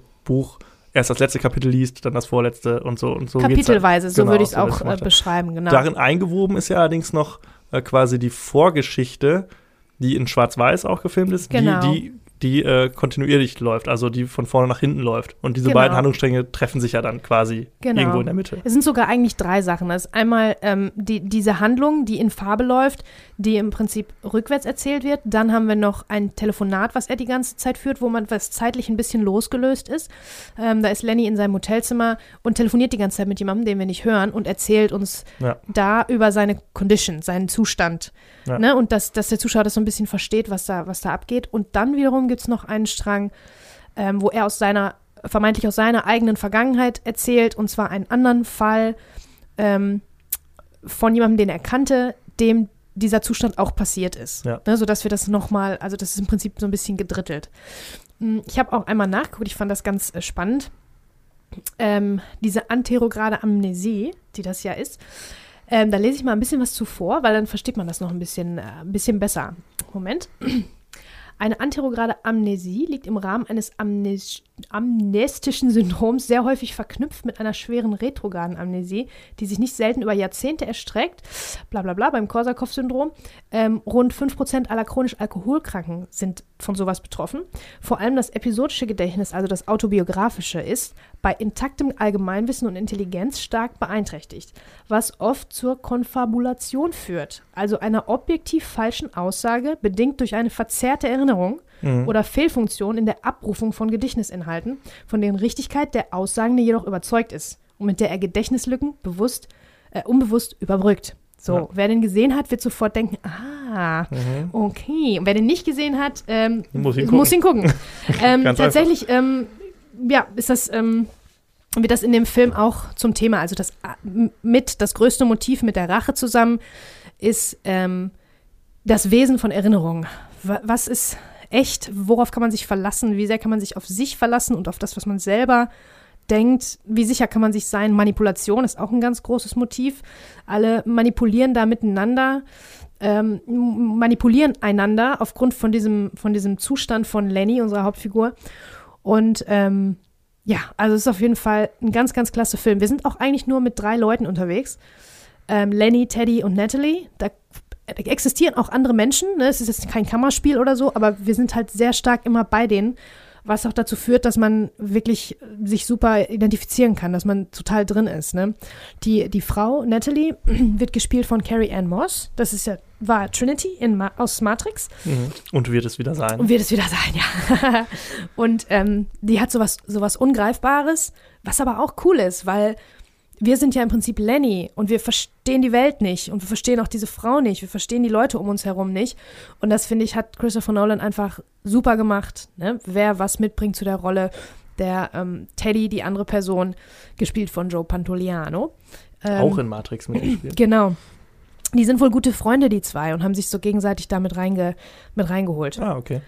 Ähm, ja, und der auf jeden Fall, der hat sowas, sowas ein bisschen Heiteres, sowas Fröhliches. Der erzählt, also der bringt so ein bisschen diese, diese normale Welt mit, immer wenn die sich unterhalten. Und Natalie hat sowas Abgründiges, sowas Verschlossenes. Und Lenny ist halt, das sind wir, wir verstehen nichts. Das ist ja wie, wie beim, beim Ja. Film gucken auch, ne? Wir kriegen nur das gefüttert, was wir so, ähm, was wir so da vor uns sehen. Also es ist vielleicht sogar fast ein bisschen auch eine Analogie aufs, aufs Filme gucken, so im Großen und Ganzen. Ähm, ich habe noch gar nicht darüber geredet, wer mitspielt, ne? Das habe ich jetzt einfach so gedroppt zwischendurch. Joe Pantoliano, Carrie Ann Moss und Guy Pearce ist die, äh, die Hauptfigur. Den sehe Lenny. ich auch sehr gerne. Den sehe ich auch gerne, muss ich auch sagen. Der hat danach bei The Road mitgespielt, in einer kleineren Rolle. Und ähm, in Time Machine, Prometheus hat er Prometheus Och, hat er auch mitgespielt. Kacke. so auch drüber sprechen, wenn es soweit ist. Also der ist auch. Äh, Hast du LA Confidential gesehen? LA Confidential, ist genau. Da spielt er auch mit und dafür hat er auch ganz großes, äh, ganz großen Applaus geerntet. Ähm, das ist übrigens auch ein Neo-Noir-Film. Neo-Noir, ja. Auch sehr empfehlenswert. Ja. Ähm, auch ein äh, super Typ, Guy Pearce. Und dieser Film ist einfach. Aber Guy Pearce einfach auch nicht so großartig. richtig zu höheren Berufen gewesen. So, er hat dann noch in äh, Iron Man 3 ja auch mitgespielt, glaube ich. Also der poppt mal immer so irgendwo auf, aber ist jetzt Genau. nicht so der Überflieger-Star. Ja. Auch Carrie Ann Moss, so, wo man eigentlich denkt, ne, Matrix und dann äh, so den Blockbuster dann irgendwie so ein bisschen was Kunsthaftes, so Memento, war eigentlich Mhm. so auf einem guten Weg, so 2000, in den 2000ern Anfang. Ja, ja, ja. Aber kam dann auch nicht mehr so der Knaller irgendwie. Ich glaube, die ist auch froh, dass sie jetzt nochmal ausgegraben wurde. Für, ja, meinst du? Vielleicht sind die Matrix. Leute auch am Ende froh, dass sie ihre Ruhe haben, ne? Wenn die bei solchen, ja, bei solchen bahnbrechenden Sachen so mitspielen, wie bei Matrix und so. Vielleicht Mhm. wollen die auch einfach mal ein bisschen in Ruhe einen Kaffee trinken gehen, Ja. ohne überrannt zu werden. Naja, ähm, dieser Film war im Prinzip ein Independent, Independent-Film oder ein günstiger Film. Also der hat 9 Millionen äh, Dollar gekostet damals. Wahrscheinlich der Großteil äh, Honorar für die Schauspieler. Ja, weil genau. sonst ist der eigentlich relativ unaufgeregt gefilmt und so und Genau. auch hat jetzt keine krassen Kulissen irgendwo, sondern ist sehr Stimmt. nüchtern eigentlich. Nüchtern, aber die Kulissen gefallen mir trotzdem sehr gut. Die passen halt wirklich gut Ja. dazu. Da ist auch so ein, so ein verlassenes Gebäude, wie so ein, wie so ein, wie so ein Silo, so ein altes, ähm, Ja. runtergekommenes. So das fand ich damals schon so richtig geil, ne? Und da gab es noch nicht diesen Trend Es mit sehr den verlassenen Gebäuden. wirkt das irgendwie alles sehr echt. Ja. Also, Ja, total. Der hat auf jeden Fall 40 Millionen im, im Großen und Ganzen eingespielt. Was so ganz. Auch war ja sogar tatsächlich ein großer Erfolg. Genau, aber ich glaube erst im Nachhinein, weil Also, der lief ja in Erfolg? dem Ja. Monat gegen fucking Herr der Ringe, ne? Ja, ja. Da muss man erstmal auch äh, gegen ankommen und im Monat vorher Harry Potter und so. Ist, glaub ich, Das ist ein so ein- ganz anderer, also ist ja wie ein Gegenentwurf zu diesem Ja. großen, großen, fetten Film. Das ist ja wirklich Charakter, Ja. vom Charakter angeschoben von der Geschichte. Also da braucht es keinen Knall, keinen, keinen einzigen Effekt braucht es wirklich, um diese Geschichte gut zu erzählen. Und das fand ich halt persönlich so faszinierend. Das, Ja. Das Wichtigste ist die Geschichte und wenn du noch, noch eine Idee hast, wie das visuell umzusetzen in, im filmischen Mittel, dann bist du ganz vorne mit dabei und da muss nichts explodieren und nichts. Ja, ich meine, ich bin ja generell Fan davon, alle Filme im Kino zu sehen, aber das ist jetzt auch so ein Film, wenn du gegen Harry Potter und Herr der Ringe läufst, ist jetzt auch nicht unbedingt so ein richtiger, so ein Kinofilm. So den, also Herr der Ringe, Harry Potter musst du auf einer großen Leinwand sehen, aber Memento ist auch, ich glaube, der war dann wahrscheinlich danach auch viel so DVD-Verkäufe und so hat er so sein, seine Lieblinge gefunden. Irgendwie. Ja, ja, ja, so. auf jeden Fall. Die haben auch nur 25 Tage gedreht. Das ist natürlich super geil, ne? Um so einen Film zu machen. Auch wieder so ein Vorteil davon. Die Geschichte ist das Allerwichtigste, ist das Ja. Herz von allem, finde Ja. ich. Also, ne, wird dann hier nochmal wieder, wieder klar. Und wenn du dann dieses Rückwärtserzählen, wenn man sich dann das auch traut und das gut macht, ich meine, da ist auch, wie gesagt, die Continuity muss, muss da auch wirklich ganz groß gefeiert werden, weil das ist ja schon schwer genug, Continuity zu wahren, wenn die da Dinge wirklich chronologisch laufen. Wenn die jetzt aber noch unchronologisch Ja, wo laufen, schneidest du, wo machst du, ja. wo ist der Schnitt, wo muss welcher Fleck dann, äh, ich nicht, auf dem Tisch, auf dem Glas oder sonst wo sein. Tatsächlich gibt es aber auch so Momente, wo absichtlich nicht für Anfang und Ende der Szene, die sich ja doppeln im Prinzip, wo nicht der gleiche Take benutzt wurde. Und das merkt man sofort. Also man, man sagt dann nicht als Zuschauer, oh, da ist was falsch, sondern man, das wirkt so desorientierend. Das gibt es auch Mhm. zum Beispiel bei Blade Runner wurde das auch absichtlich so gemacht, weil der ja im allerweitesten Sinne auch ähm, das Wesen von Erinnerung und die Verlässlichkeit von Erinnerung so ein bisschen zum Thema hat. Und das wird hier halt auch gemacht, dass da manchmal ein anderer Take benutzt wird, sodass dann auch der Zuschauer nicht mehr so ganz sicher weiß, war das jetzt genau, Mm, habe ich ja, das ja. jetzt schon genauso gehört? Ist da jetzt was anderes? Da war doch was ne? war irgendwas Genau, komisch. irgendwas war anders. Und das ist natürlich die Desorientierung von Lenny, die uns da irgendwie. Ja, also das Ähm, funktioniert wirklich super, kann man nicht anders sagen. Also eine, ja, einfach eine gute Idee. Kann man wirklich nicht, also eine super Idee und perfekt umgesetzt. So, und war ja damals, glaube ich, auch für viele so, ist halt auch so ein, ja, für Filmnerds oder angehende Filmnerds so ein, so ein Liebling irgendwie, ne? Weil man konnte sich Total. dann an, als junger Heranwachsender ganz schlau fühlen, dass man den Film äh, mag und äh, ihn versteht und Ja, so. Aber auch das heute noch. das. Also ich habe den jetzt auch Mhm. noch mal geguckt und wirklich ja, also ich habe den lange nicht mehr gesehen, aber ich habe den auf DVD und dann reingelegt und war so, ja, ey, der ist einfach geil. So, Der ist den kann man geil, immer super noch. gucken. Und es ist auch noch nicht mal so, es ist ja auch oft so bei Filmen, die so einen, die einen geilen Twist haben, da will ich jetzt, will ich jetzt gar nichts spoilern, aber allein schon dieses Rückwärtslaufen und es gibt wirklich auch noch zusätzlich noch einen Twist. Ähm, wenn man den einmal kennt, ist der Film dann noch gut.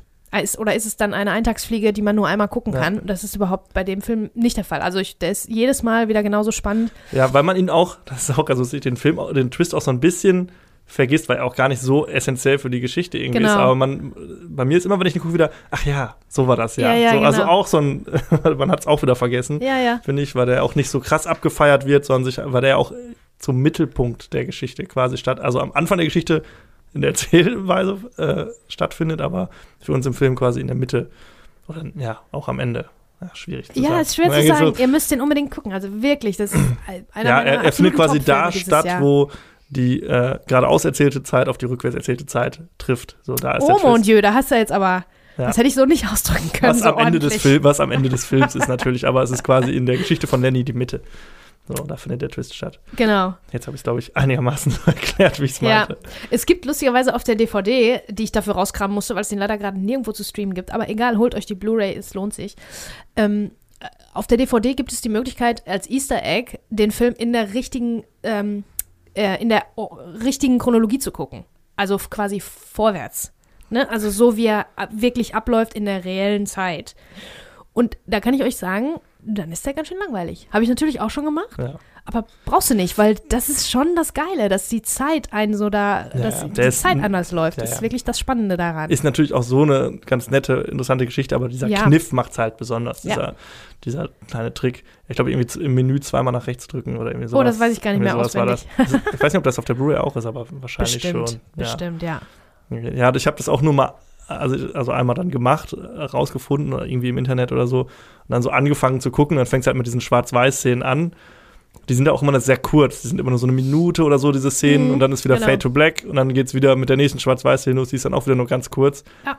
Das ergibt halt dann, es halt macht einen ganz komischen Erzählfluss irgendwie, Genau. macht dann nicht so Spaß. Ich habe da auch nur mal so zwei, drei Minuten und dann so, ja, Ja. okay, hm, Prinzip verstanden, aber. ja, die ja. Geschichte ist, wie du sagst, immer noch top, aber das macht einfach nicht dann so viel Spaß. Es macht halt wirklich Ja. Spaß, auch, glaube ich, dem Zuschauer generell, sein Gehirn ein bisschen anzustrengen zu müssen. Nur ein bisschen. Ne? So, dass man es gerade eben noch versteht. das also verhindert ich ja auch, dass solche man sich Filme immer langweilt. toll. Ja. Ja, ja. wenn das Gehirn was zu tun hat dann, Ja. äh, und sich keine andere Beschäftigung sucht, dann ist ja immer gut. Und das Ja. ist bei dem Film wirklich, also ja, einer meiner, also einer meiner Lieblingsfilme auf jeden Fall, einer der Top-Filme des Jahres und eine absolute Empfehlung auch von mir. Mhm. So, mein Lieber, erzähl mir von Herr der Ringe. Ja, holt euch was zu trinken, macht's euch gemütlich, das dauert jetzt ein bisschen. Ähm, ja, wir reden über ähm, Der Herr der Ringe, die Gefährten. Den ersten Teil der Herr der Ringe-Trilogie. Eine Literaturverfilmung. Wir reden über das Buch Der Herr der Ringe von John Ronald Reuel Tolkien, einem britischen Professor und Schriftsteller, der schon in seiner Jugend, also er war, wurde 1892 geboren und hat in seiner Jugend schon angefangen, sich eine Fantasy-Welt auszudenken. Äh, da geht es um die Welt Arda und das Land Mittelerde und er hat eine Jahrtausende lange Mythologie erschaffen mit Völkern, Kulturen, einer eigenen Sprache, ähm, ganze Stammbäume, äh, Mythen und Legenden, alles, was man sich vorstellen kann, hat er äh, sich quasi erdacht und ähm, hat dann 1937 das erste Buch dazu veröffentlicht, den Hobbit oder der kleine Hobbit heißt es auf Deutsch. Das ist ein äh, Buch äh, von ein, also eigentlich eine Kindergeschichte, eine Geschichte, die er seinen Kindern erzählt hat und es ist ein Kinderbuch, die halt das halt in dieser Welt spielt. Das war ein einigermaßen respektabler Erfolg, sodass dann ein Nachfolgeprojekt bestellt wurde vom Verlag. Das hat dann noch bis 1954 gedauert, bis dann Der Herr der Ringe rauskam, ein dreiteiliges Stück, das 1969 erstmals dann auf Deutsch übersetzt wurde, also auch nochmal eine ganze Zeit später. Ähm, hat, ich habe nur eine Zahl von 2010 gefunden, 150, äh, Exemp- 150 Millionen Exemplare verkauft. Mittlerweile von Harry Potter, also Harry Potter 1 bis 7, sieben Bücher natürlich über 500 Millionen äh, verkaufte Exemplare. Aber Herr der Ringe trotzdem eins der erfolgreichsten Bücher aller Zeiten. Harry Potter hat Herr der Ringe überholt. Ja. Obwohl, der, obwohl das irgendwie 40 Jahre jünger ist. Ja, man muss allerdings sagen, Wahnsinn. Harry Potter hat auch sieben Bücher statt drei. Ach, man zählt das insgesamt. Ja, ja, ich habe das jetzt alles Aha, zusammengeredet. okay, und, äh, und Herr der Ringe gibt es halt als Ausgabe entweder als ein Buch, alle Bücher in einem, Ja, oder halt ja, auch ich einzeln. Ja, und die Zahl ist jetzt auch von 2010. Kann sein, dass sich das noch mal, dann kamen ja auch irgendwann die Hobbit-Filme raus, dann gab es bestimmt noch mal einen Schwung. Ja. Mit Sicherheit ein paar Mal mehr. Dennoch eins der erfolgreichsten Bücher aller Zeiten. Und Wow. ähm, das Standardwerk des Fantasy, der Fantasy-Literatur. Es hat eigentlich auch so ein bisschen die Fantasy-Literatur begründet. Da vorher gab es noch Conan der Barbar zum Beispiel, auch so ein Fantasy-Ding, aber Jules Verne und solche Sachen sind doch auch Fantasy-Sachen auch im Fantasy, weitesten Sinne? aber Herr der Ringe, seit es Herr der Ringe gibt, wird das Ganze unterteilt in verschiedene Arten von Fantasy. Es gibt Dark, Dark Fantasy und Urban Fantasy und Schieß mich tot. Und Herr der Ringe hat das Genre der High Fantasy begründet. das bedeutet eine eigene, komplett eigene Welt. High Fantasy ist äh, häufig so eine mittelalterliche, hat Ja. so einen mittelalterlichen Backdrop. Äh, das hat dann ist immer mit Zauberern und äh, Fabelwesen und ja große weltumspannende Konflikte, so ja dieses klassische Orks, Elfen, Menschen Ding. Das ist High Fantasy. Dann gibt es noch Low Fantasy, das soll, ist aber nicht despektierlich oder irgendwie so ein Ranking gemeint, das ist dann eher so ein bisschen geerdeter, da ist Gut und Böse nicht so ganz deutlich zu sehen, so man würde Conan der Barbar so ein bisschen so als Mischding daraus sehen. Ja, Harry Potter könnte man jetzt auch eher als Low Fantasy sehen, weil es ja so in unserer Welt verhaftet ist. Und was wäre Ist beispielsweise mit Game of Thrones? Könntest Game of Thrones wäre auch High Fantasy. Ja, wobei es Hi. auch, ja, so ein bisschen Ich- auch so High-Low Fantasy. Es ist ganz schwierig zu sagen. Okay, aber wenn man, interessant, voll spannend. wenn man das mal, also es gibt mittlerweile ganz, ganz viele Unterteilungen, so, auch so Lovecraft und so. Mhm. Ja, das genau, das gab es ja vorher schon. Gab es auch vorher schon. Ja, schwierig, das alles einzuteilen. Aber Herr der Ringe kann man sagen, klassisch High Fantasy und das ist so der Maßstab.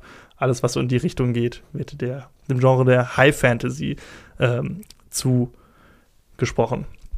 Ja, das Buch äh, oder die Bücher waren super erfolgreich, galten aber immer als unverfilmbar. Ja. Jetzt nicht, weil die Story so mega komplex war oder irgendwie so, sondern weil es halt ganz viele Schauplätze gibt, ganz viele Völker und so. Und man, das ist halt ein sehr großer, erstmal logistischer Aufwand und natürlich auch ein finanzieller. So, weil Fantasy-Filme waren jetzt nie so mega erfolgreich und ähm, es ist, war immer sehr schwierig, der Gedanke, okay, in einem Film das zu verfilmen, die ganze Geschichte, hm, schwierig. Drei Filme, ziemlich großes finanzielles Risiko. Du musst ziemlich viel Geld investieren, um diese ganze Welt zu erschaffen. Hat also keiner so richtig Bock drauf gehabt. Deshalb Ja, galt das und- als unverfilmbar. Ja, und ich meine, seit den 70ern, wo es rausgekommen ist, ist natürlich noch einiges passiert, was die äh, Special Effect oder Genau. Visual Effect Ja. Technik angeht. Ich glaube, da musste man wahrscheinlich dann auch erstmal drauf warten. Ja. Ne? Heutzutage mittlerweile wahrscheinlich lacht man da nur rüber, aber genau. es galt immer so als unverfilmbar. So, dazu gleich noch mehr.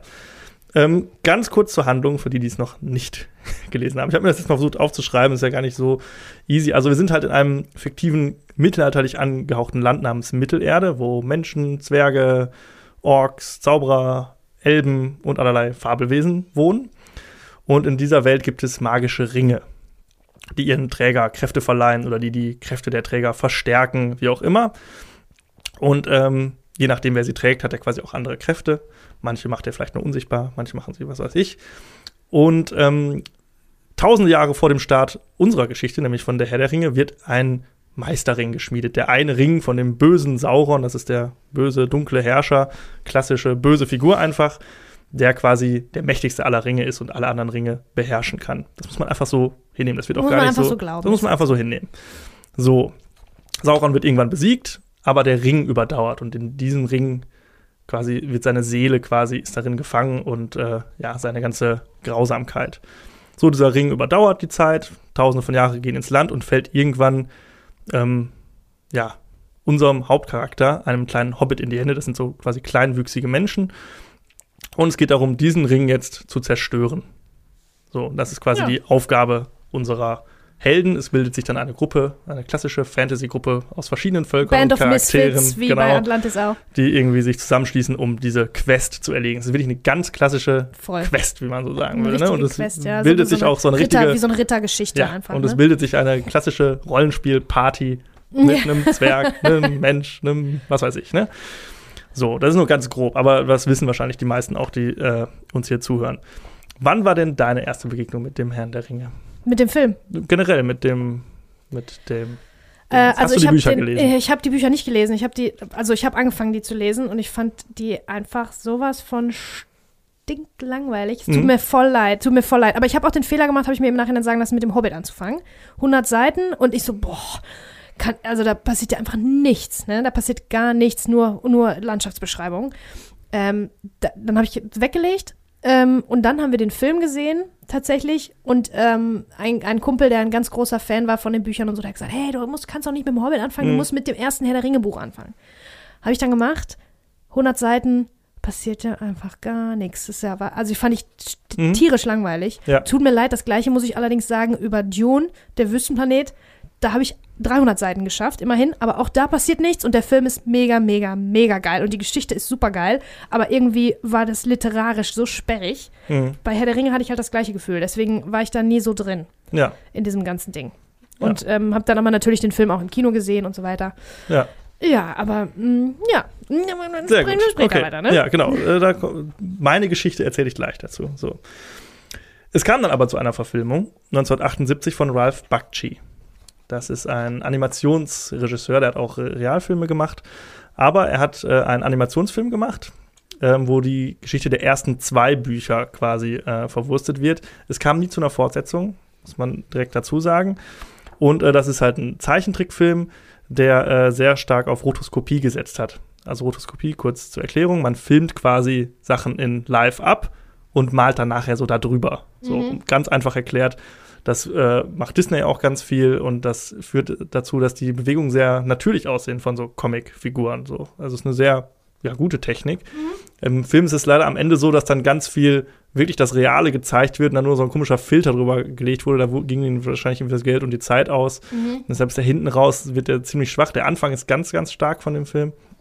Und äh, ja, am Ende ist er dann nicht mehr so gut. Und es kam ja auch nicht zu der Fortsetzung. Das heißt, die Geschichte ist so halb erzählt oder ja, da fehlt auf jeden Fall noch ein großer Teil. Und deshalb ist das Ende auch so ein bisschen komisch. Das wird dann so erklärt, so ja, und dann passierte noch, ja, und dann wurde irgendwann der Ring zerstört, so nach dem Motto. Also er hat so ein ganz doofes Ende.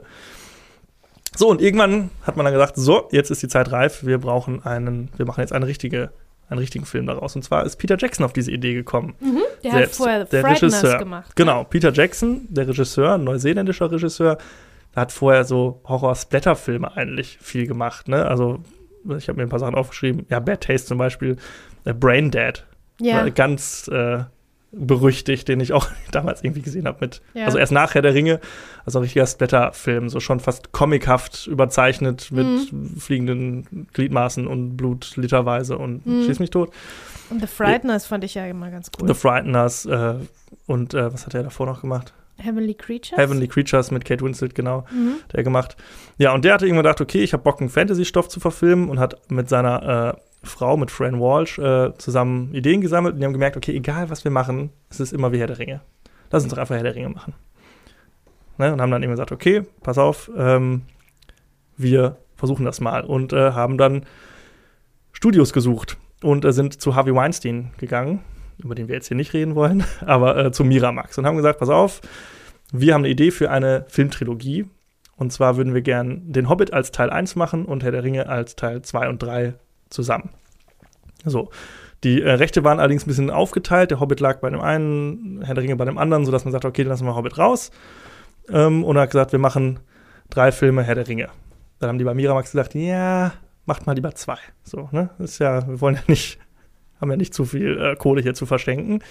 Da haben sie sich an den ersten Drehbuchentwurf gemacht und äh, ganz schnell hat man gemerkt, das Budget, das wird Miramax nicht aufbringen können. Ist ja eher schon so ein bisschen ein kleineres Studio. Und da hat Harvey Weinstein gesagt, mach doch am besten einen Film. Aus der ganzen Geschichte hat äh, Peter Jackson gesagt, ja, der, das wird nicht klappen. Also das kriegen wir niemals in äh, einen Film gepackt. Und ähm, hat, äh, ja, Jackson wollte halt unbedingt mehrere Filme machen. Nach so ein bisschen hin und her, wo man dann so gedroht hat, ja, dann schmeißen wir dich raus, dann macht jemand anders das, pipapo, hat man ihm dann aber erlaubt, pass auf, du kannst ja mal anderen Studios das Ganze pitchen. Und dann sind sie, ist er irgendwann im Büro von Robert Shea gelandet, dem CEO von New Line, und hat äh, ihm dann so in so einem 45-minütigen Pitch-Meeting so erzählt, was er da so vorhat. Und dann hat der gesagt, ja, ist alles ganz cool, aber ich verstehe nicht, warum sollen das denn zwei Filme werden? Das sind doch drei Bücher. Das müssen drei Filme sein. Und der Jackson natürlich, ja, geil, Mann, genau, das wollte ich natürlich, ne? Ja, okay, also äh, gesagt, getan, drei Millionen, äh, drei Bücher. Man hat zehn Millionen an Miramax gezahlt für die bis dahin geleistete Arbeit. Gesagt, jo, vielen Dank. Und hat 280 Millionen Budget für die drei Filme freigemacht. Wahnsinn. Also jeder so 95 Millionen ungefähr. Wow. So, dann wurde 1997 das Drehbuch geschrieben. Man hat sich noch Philippa Boyens dazu geholt, also insgesamt drei ähm, Autoren. Und ähm, dann wurde umgestellt. Charaktere wurden rausgeschmissen, durch andere ersetzt. Bestimmte Sätze wurden anderen in den Mund gelegt. So ein bisschen also, es ist wirklich eine Übertragung des Buchs auf das Medium Film. So, und man hat nicht versucht, das eins zu eins nachzuerzählen, sondern hat das ein bisschen angepasst an den Film. Also Mhm. ganz viele Sachen ersetzt oder ganz weggelassen und ähm, hat dann angefangen, Props herzustellen und so und das die ganze Welt zu erschaffen und hat äh, sich Hilfe geholt von zwei Illustratoren, John Lee und Alan Howe. Das sind zwei sehr angesehene Tolkien-Illustratoren, die dann quasi so als kreative Köpfe diese Welt erschaffen haben in Bildern und nach diesen Bildern wurden dann die ganzen Props und Sets hergestellt. Und dann ging es 1999, 11. Oktober, los ans Drehen. Und was relativ neu war, glaube ich, man hat alle Filme am Stück gedreht. Also man hat es wirklich ja. von vorne bis hinten durchgezogen. Das tut dem Ganzen auch sehr gut, weil das wirklich aus einem Guss dadurch wirkt. Und äh, die Schauspieler jetzt nicht irgendwie fünf Jahre älter sind auf einmal, sondern Mhm. was gemacht. Und man hat auch ganz ungewöhnlich in Neuseeland gedreht. Da kam halt Peter Jackson her, Mhm. alles on Location gedreht. Ja, Peter Jackson hat Neuseeland so richtig auf die Karte gebracht. Ne? Der hat dadurch ähm, das Ganze richtig auf die Karte gebracht. Und man hat halt viel, ja, das ist halt einfach ein wunderschönes Land. So, und das Mhm. tut dem Film natürlich auch, also die Kulissen sind ja, kannst du schön, also es ist eine Fantasy-Welt. Es Es ist, eine ob- ja, ja. Fantasy, Es Ja. ist eine Fantasy-Welt. Man hat dann die Kulissen komplett gebaut, man hat dieses Hobbit-Dorf am Anfang wirklich komplett dahin gebaut. Beim Herr der Ringe war es allerdings noch nur eine Kulisse, also hinter den Türen war nichts. Mhm. So. Und dann hat man irgendwann das wieder abgerissen und als dann der Hobbit gedreht wurde, hat man es dann nochmal gebaut und dann diesmal richtig, also richtig, dass man da reingehen kann und ist ja jetzt mittlerweile ein großer Touristenattraktion ohne Touristenmagnet, Ende, so. ne? Ja, ja, klar. und ähm, das Schöne ist so ein bisschen, auch wenn man sich so das Bonusmaterial anguckt, so das ganze Land hat irgendwie mitgeholfen. Und das versprüht dieser Film auch, finde ich, so dass das Gefühl, dass so alle haben irgendwie daran mitgewirkt. Ob die jetzt irgendwie irgendwelche Neuseeländer als Statisten oder so, oder dann wurden irgendwelche Massengesänge, Chöre in irgendwelchen Stadien aufgenommen, in irgendwelchen Cricket-Stadien und so. Also wirklich alle haben irgendwie mitgemacht, um Cool. diesen, um diesen Film zu machen. So. Und das ist Mhm. so, ja, irgendwie auch so eine ganz lustige, romantische Vorstellung. Mhm. So, Pickup-Shots wurden dann noch, also so Nachdrehs noch bis 2004 gemacht, also noch für die DVD-Releases dann auch. Insgesamt 150 Locations, sieben Drehunits, also sieben quasi Drehteams. Peter Jackson konnte ja nicht überall gleichzeitig sein. Über 1000 Drehtage. Und es kam zusammen 1828 Meter 35 Millimeter Film, was sich übertragen ist, habe ich mal ausgerechnet mit so einem Online-Tool auf 1111 Stunden Rohmaterial, die dann runtergekürzt wurden auf insgesamt 11,5 Stunden die gesamte Trilogie im Extended Cut. Also ein riesen Berg und ähm, jeder Film hatte das Glück, dass er so ein Jahr lang Postproduktion hatte. Mhm. Also es war wirklich ein, absoluter, ein absolutes Mammutprojekt. Und dann kam der Film am 19. Dezember 2001 in die deutschen Kinos und man konnte nichts anderes sehen als den besten Film aller Zeiten. Wow. Okay, wow. So. Da, muss, da sind mir ein bisschen, ihr habt es nicht gesehen, also musste ich ein bisschen die Augen rollen. Auch, aber gut, jeder, ähm, das ist So. wirklich aber sehr ähm, episch. So Ja, episch, wie ich der Film auch auch ist, so hast du habe ich die ähm, Vorgeschichte jetzt auch erzählt. Ja, bisschen so. So. wie die ersten 100 Seiten von dem Ja. Buch. Ach, so langweilig war es Nein, jetzt? Ich Quatsch. nicht. Nein, So. alles gut. Aber ja, so hat ja jeder nun mal seinen Geschmack. Und äh, jetzt erzähl mir mal, warum du den so liebst. Ja, ich erzähle noch ganz kurz, was der, also der Film hat äh, im Anschluss vier Oscars gewonnen. Mhm. Für die Filmmusik, die visuellen Effekte, das Make-up und die Kamera. War allerdings noch für neun weitere äh, Oscars nominiert, also insgesamt für 13. Den besten Film hatte Beautiful Mind gekriegt. Keine Ahnung warum. Beste Regie auch Beautiful Mind. Ja, ähm, bester Nebendarsteller Ian McKellen war nominiert. Bestes adaptiertes Drehbuch war auch Beautiful Mind. Moulin Rouge für bestes Szenenbild und bestes Kostüm. Ja, also auch bis heute ein absoluter Skandal, dass der Film nicht alle Oscars abgeräumt hat. Da ist man sich in der Fachpresse auch sehr einig drüber. Und äh, ich glaube, alle schämen sich auch, die den Oscar stattdessen gewonnen haben. Ähm, das Ganze hat insgesamt, äh, also der erste Teil, 880 Millionen eingespielt. Also da waren die 95 Millionen investiert schon mal, schon mal wieder drin. Und er hat das Fantasy-Film-Genre mit Harry Potter so ein bisschen wiederbelebt. Und dann Ja. kamen noch Sachen wie Narnia später. Ja, überhaupt erst, erst äh, überhaupt erst n- quasi neu Ja, erfunden. Es gibt sicherlich genau. Fantasy-Filme davor, aber das ist natürlich alles nicht zu vergleichen. Da muss ich schon auch sagen, also es hat eine, hat wirklich ähm, die Filmwelt geprägt, sehr, sehr, sehr geprägt. Ja. Aber ich bin erstaunt, dass du wirklich wirklich so kategorisch sagen kannst, dass das für dich, wenn ich dich jetzt fragen würde, was ist dein Lieblingsfilm, der beste Film aller Zeiten, dann würdest du sagen, dieser hier. Also ich würde sagen, er ist in den Top 3. Okay. Mit den Herr der Ringe 2 beiden. und 3, Ja, ja, genau. wow. Okay, äh, finde ich cool, dass du dir da so sicher sein kannst. Jetzt erzähl ja, mir warum. Bin ich mir ab und, zu- äh, absolut sicher. Ähm, soll ich direkt erzählen, warum? Oder soll ich äh, direkt soll ich noch kurz äh, auf Darsteller und so eingehen? Ach, die kennen wir doch alle, ich ja oder? auch noch alle machen. Nein, das, der Vollständigkeit halber mache ich das einfach, weil ich es mir aufgeschrieben habe. Okay. Du kannst auch gerne in der Zeit rausgehen. Nein, alles gut. Also mitspielt auf jeden Fall Elijah Wood als äh, unser Hauptdarsteller Frodo. Elijah Wood war damals so ein bisschen so, ja, so ein ganz junger 18 war der, glaube ich, eher und war irgendwie so ein American Sunny Boy. Er irgendwie hat in The Faculty mitgespielt, äh, Deep Impact und so. Der sollte auf jeden Fall die Hauptrolle spielen. Sean Astin spielt mit, den dürftest du ja auch Ja, den liebe ich. Aus den. Goonies. Aus den Goonies Mikey. zum Beispiel. Spielt mit ähm, Ian McKellen, hatten wir gerade schon gesagt. Großer britischer Theaterschauspieler. Äh, hat Richard äh, den Dritten gespielt und in X-Men auch davor mitgespielt. Auch sehr, sehr gut. Ähm, wir haben Viggo Mortensen, der mir da noch überhaupt kein Begriff war irgendwie und der danach jetzt auch nicht mehr so die super Sachen gemacht hat, so ein dänisch-US-amerikanischer Schauspieler. Aber alles, der was er macht, ist immer Der ist klasse. Der In ist The super. Road zum Beispiel, Ja. da ist er ganz großartig. Ja, also ganz, ganz guter Schauspieler. Und dann noch viele Namen, die man kennt, so Liv Tyler, Sean Bean, John Rice Davis, den du wahrscheinlich auch sehr mögen wirst, aus Indiana Salah Jones zum aus Beispiel. Äh, Hugo Weaving, Kate Blanchett, Ian Holm, äh, Christopher Lee, der große Christopher Lee spielt mit, der übrigens der einzige aus der Darstellerriege ist, der äh, Tolkien noch persönlich kennengelernt hat. Und nach eigener Aussage Herr der Ringe jedes Jahr liest, also ein absoluter Experte ist. Und er auch eigentlich lieber Gandalf gespielt hätte, aber Okay. äh, spielt Apropos persönlich kennengelernt, wisst ihr, wer mit Christopher Lee schon mal gedreht hat? Die Bezi. Ernsthaft? Ja, Ja, das muss bevor erzählen. gestorben ist. Ähm, das war leider viel weniger, als ich das jetzt hier aufgebauscht habe. Wir haben halt ein Auto mit dem gemacht in Aachen bei irgendwelchen Ja, war mega CHIO, geil. Pferde, ähm, irgendwas. Ja, zu Ja, da war ich auch sehr, sehr, also da war ich ähm, in Starstruck. Awe. Ja, Ja. ja, ja. Ja, kann ich Großer verstehen. Star. Also wirklich ein großer und auch liefert eine super Performance ab.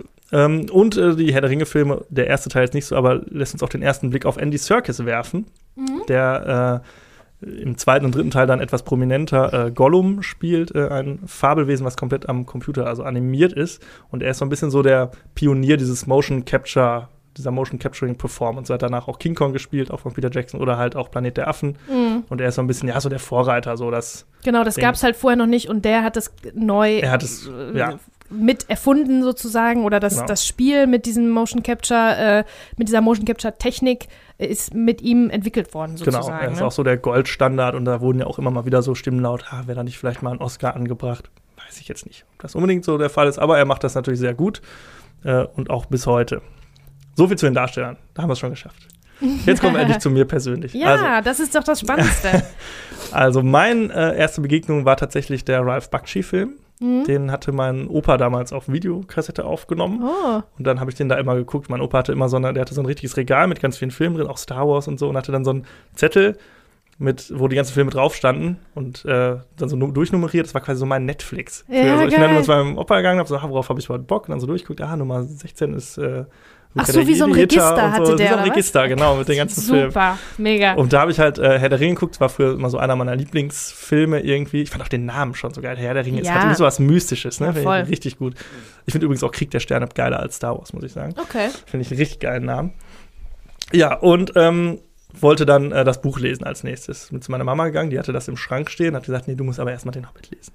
Da habe ich den Hobbit gelesen. Fand ich auch cool. Also durchaus. Fandst du nicht so, äh, der ist ja auch nicht so lang. Sperrig? Der ist halt sehr gemütlich, so in seiner Art und Weise. Aber es, das ging schon. Sperriger fand ich dann Herr der Ringe. Das habe ich danach gelesen. Und das war so eine ganz alte Ausgabe, so eine grüne Ausgabe. Viele Mhm. Kennen das auch. wahrscheinlich Die habe ich auch. ja, die Übersetzung ist auch schon noch sehr oldschool. Ja, so, das ist ja, ja. wirklich, also ist kein Page-Turner, kann man Mhm. sagen. Nee. So, der ist sehr gemächlich, also der nimmt sich auch sehr viel Zeit. Da wird ganz, ganz viel erklärt und in nicht so dem einfachsten Deutsch für so äh, Zwölfjährige Ja. irgendwie. Das war schon, äh, war schon hart, ja. Aber ich habe es durchgezogen und fand's gut. Also es war aber auch eine Geburt. Also es war schon schwierig. Und ähm, zum ersten Mal von der Verfilmung habe ich dann gelesen im Spiegel, in einem Spiegelartikel. So, es war mit meinem Vater irgendwie im Urlaub, der liest immer den Spiegel und dann so, wie Herr der Ringe wird jetzt hier nochmal verfilmt. Da habe ich so, glaube ich, das erste Bild von Gandalf gesehen. Dachte so, okay, geil. Muss ich auf jeden Fall, äh, muss ich auf jeden Fall sehen. Und dann, ähm, ja, klar, ich ins Kino gegangen, richtig Wie alt warst du da nochmal? Wo, wo sind wir? Zwölf? Ja, 2001 bin ich, ja, 13. 13, gerade, okay. Ja. Mhm. 13, ja. Und ähm, ja, Kino gegangen. Und dann war äh, der Herr der Ringe äh, 1 und 2 in der Extended Edition. Also es kam immer ein Jahr später noch mal eine erweiterte, so ein Director's Cut quasi von den Filmen raus, die noch mal 40 Minuten länger sind oder so oder 50 Minuten. Man muss dazu sagen, der erste Film ist schon irgendwie 178 Minuten lang Boah. und ist dann irgendwie auf 228 Minuten gestreckt oder so. 228 Minuten, das sind drei. Wie viele Stunden sind das? Das sind, ja, das sind fast drei? vier Stunden. Fast, das sind knapp unter vier Stunden, ja. Wahnsinn, okay. Und äh, den ersten und den zweiten Teil, das waren meine allerersten DVDs.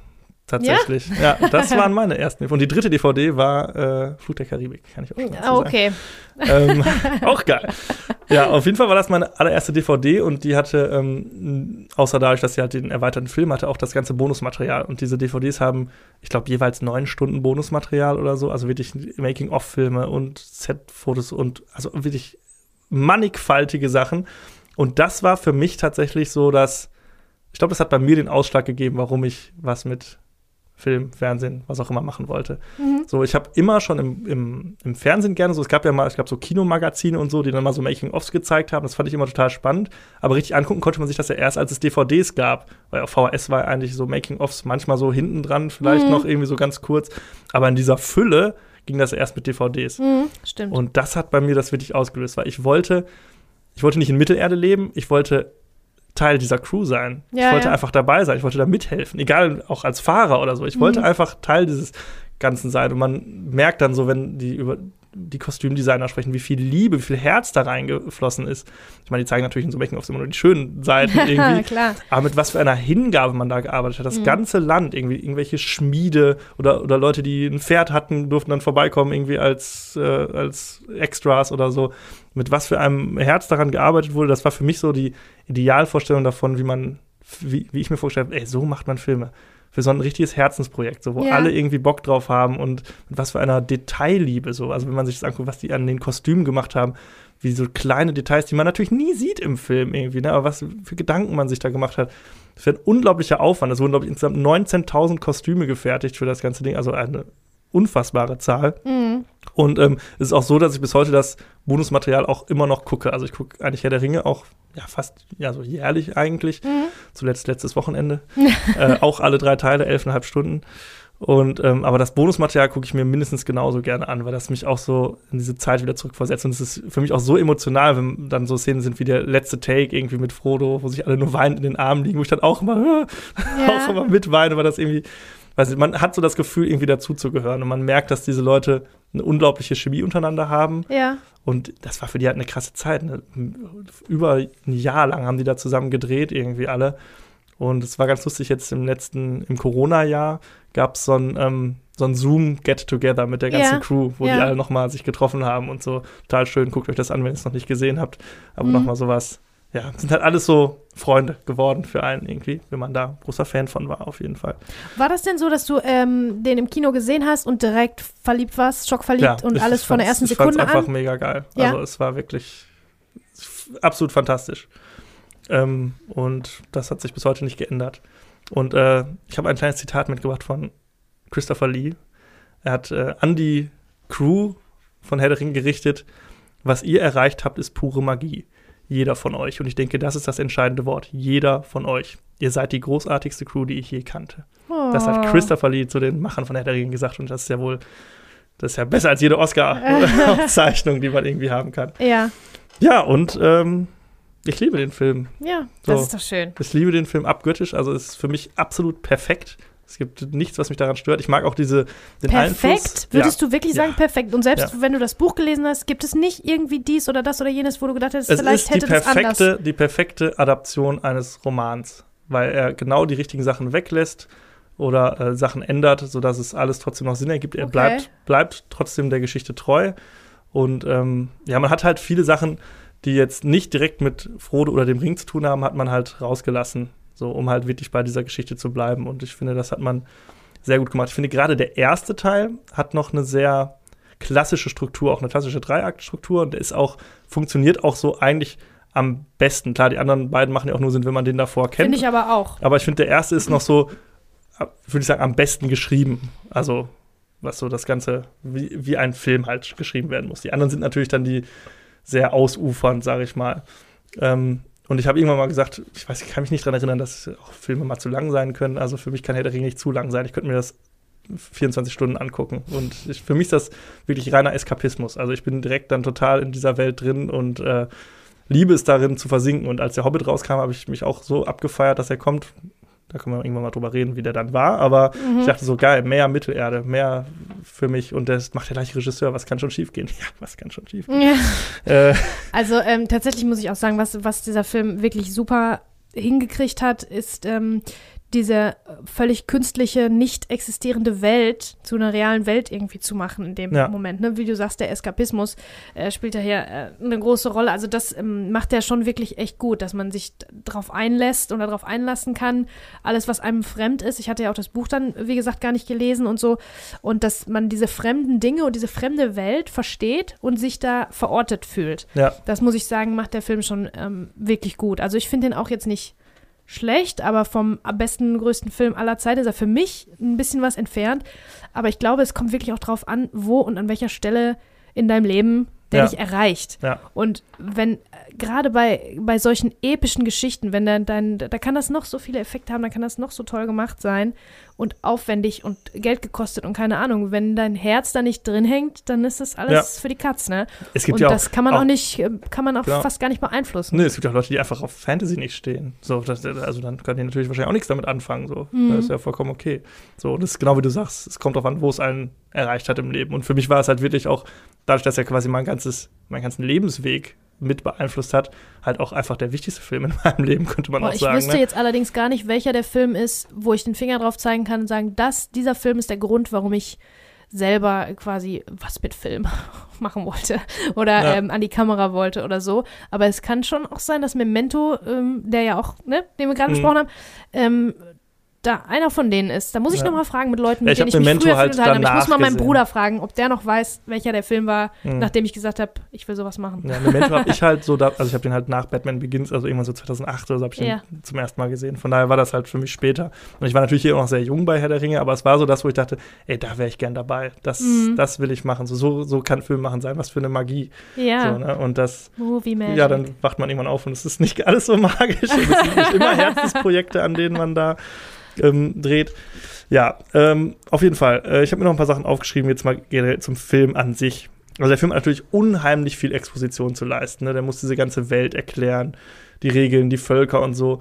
Wo- und das ist natürlich finde ich gar nicht so gemacht. einfach. Ja. Und ich finde, er macht das gut, weil er eigentlich nur die Sachen erklärt, die auch wichtig sind. Er bleibt bei vielen Sach- Sachen auch sehr vage. Ja. So, wie funktionieren denn diese Ringe jetzt? Wie funktioniert das? Wie funktioniert Magie und so? Aber das sind Sachen, die sind gar nicht so wichtig. Das ist nicht wichtig, so, das nee. ist nur, du musst es einfach akzeptieren irgendwie. Und es gibt jetzt auch nicht irgendwie diese Suspension of Disbelief, dass irgendwer sagt, hoch, was ist denn das hier? Sondern alle Charaktere, die da drin leben, für die ist das Alltag so. Und dadurch ist es auch für den Zuschauer, glaube ich, relativ einfach. Mhm. Und ich der finde hat aber auch, dass ja. diese Expo gerade diese Exposition, die ist ja wie wirklich wie ein Märchen, ganz klassisch wie ein Ja. Märchen und muss halt nur mal jetzt die Arbeit leisten, dann genau da schon die Leute mitzuziehen, mitzureißen.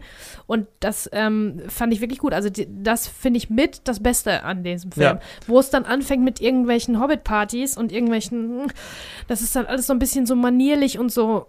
Also dieses, dieses Heitere, dieses Schöne und Mhm. dieses, oh, Heidi-Tai, das fällt mir ein bisschen schwerer zu glauben, als dieses, es ist, ist ein böses Wesen, das schmiedet Ja. einen Ring. Also die Exposition, die Ja.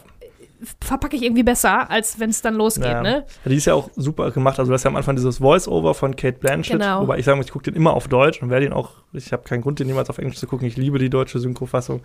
Und ähm, ja, diese Intro-Sequenz, das ist ja so ein bisschen auch so wie so James Bond-Filme. So, es fängt auch direkt mit einer großen Action-Sequenz an, sehr visuell auch eindrucksvoll. Irgendwie Ja. und diese, allein diese Stimme, diese flüsternde Stimme von.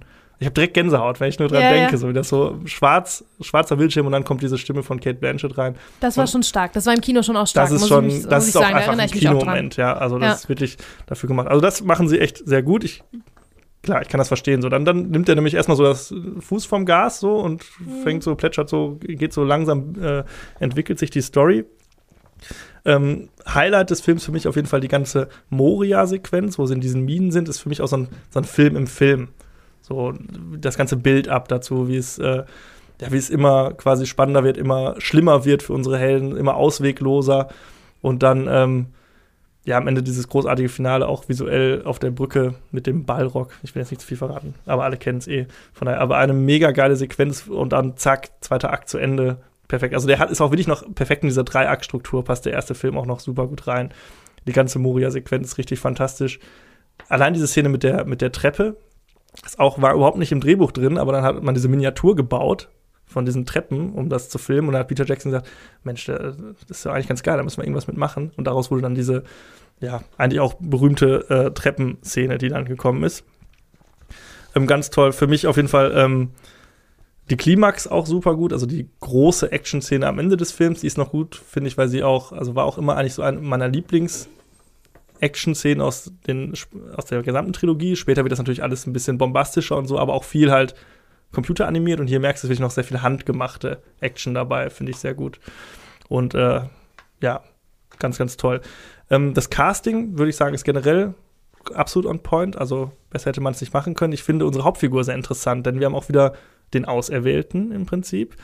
Immer Aber, die gleiche Geschichte. aber ja. wir haben hier ist ein bisschen was anderes. Er ist so ein bisschen ein anderer Auserwählter als zum Beispiel jetzt Neo oder Anakin Skywalker oder so, die ja schon von sich aus was Besonderes mitbringen. Irgendwie bei Frodo ist es ja so, er, ist, er kann ja gar nichts. Er ist so unbedeutend und so schwach, dass er der Einzige ist, der diese Bürde des Rings tragen kann, was ihn ja quasi ja, er ist dadurch besonders, dass er halt nicht besonders ist, sondern wirklich hm, der, ja, der absolute Everyman ist so. Und er ist ja auch so ein bisschen, klar, Call to Adventure findet am Anfang statt und er lehnt es ja auch erst ab, aber er realisiert dann halt irgendwann für sich, okay, nur ich kann das machen. Es wird ihm ja auch irgendwann gesagt, wenn er den Weg nicht findet, findet ihn keiner, weil nur er diesen Ring tragen kann und alle anderen, ja, wären halt eine zu große Gefahr, wenn sie das machen. Und das finde ich mal einen ganz interessanten Kniff auf diese auserwählten Geschichte, Stimmt, dass wir ja. nicht so irgendwie so einen Harry Potter haben, der schon von sich aus ein absoluter Oberflieger ist, sondern mhm. wirklich, hier geht es um einen, der ist so unbedeutend und deshalb muss er unser Held sein. Und deswegen braucht er die Hilfe von den Deshalb, genau, braucht er die Leuten Hilfe von rum, den ja. Leuten um sich rum. Und darum, es geht ja auch viel um Freundschaft und so in dieser ganzen Geschichte.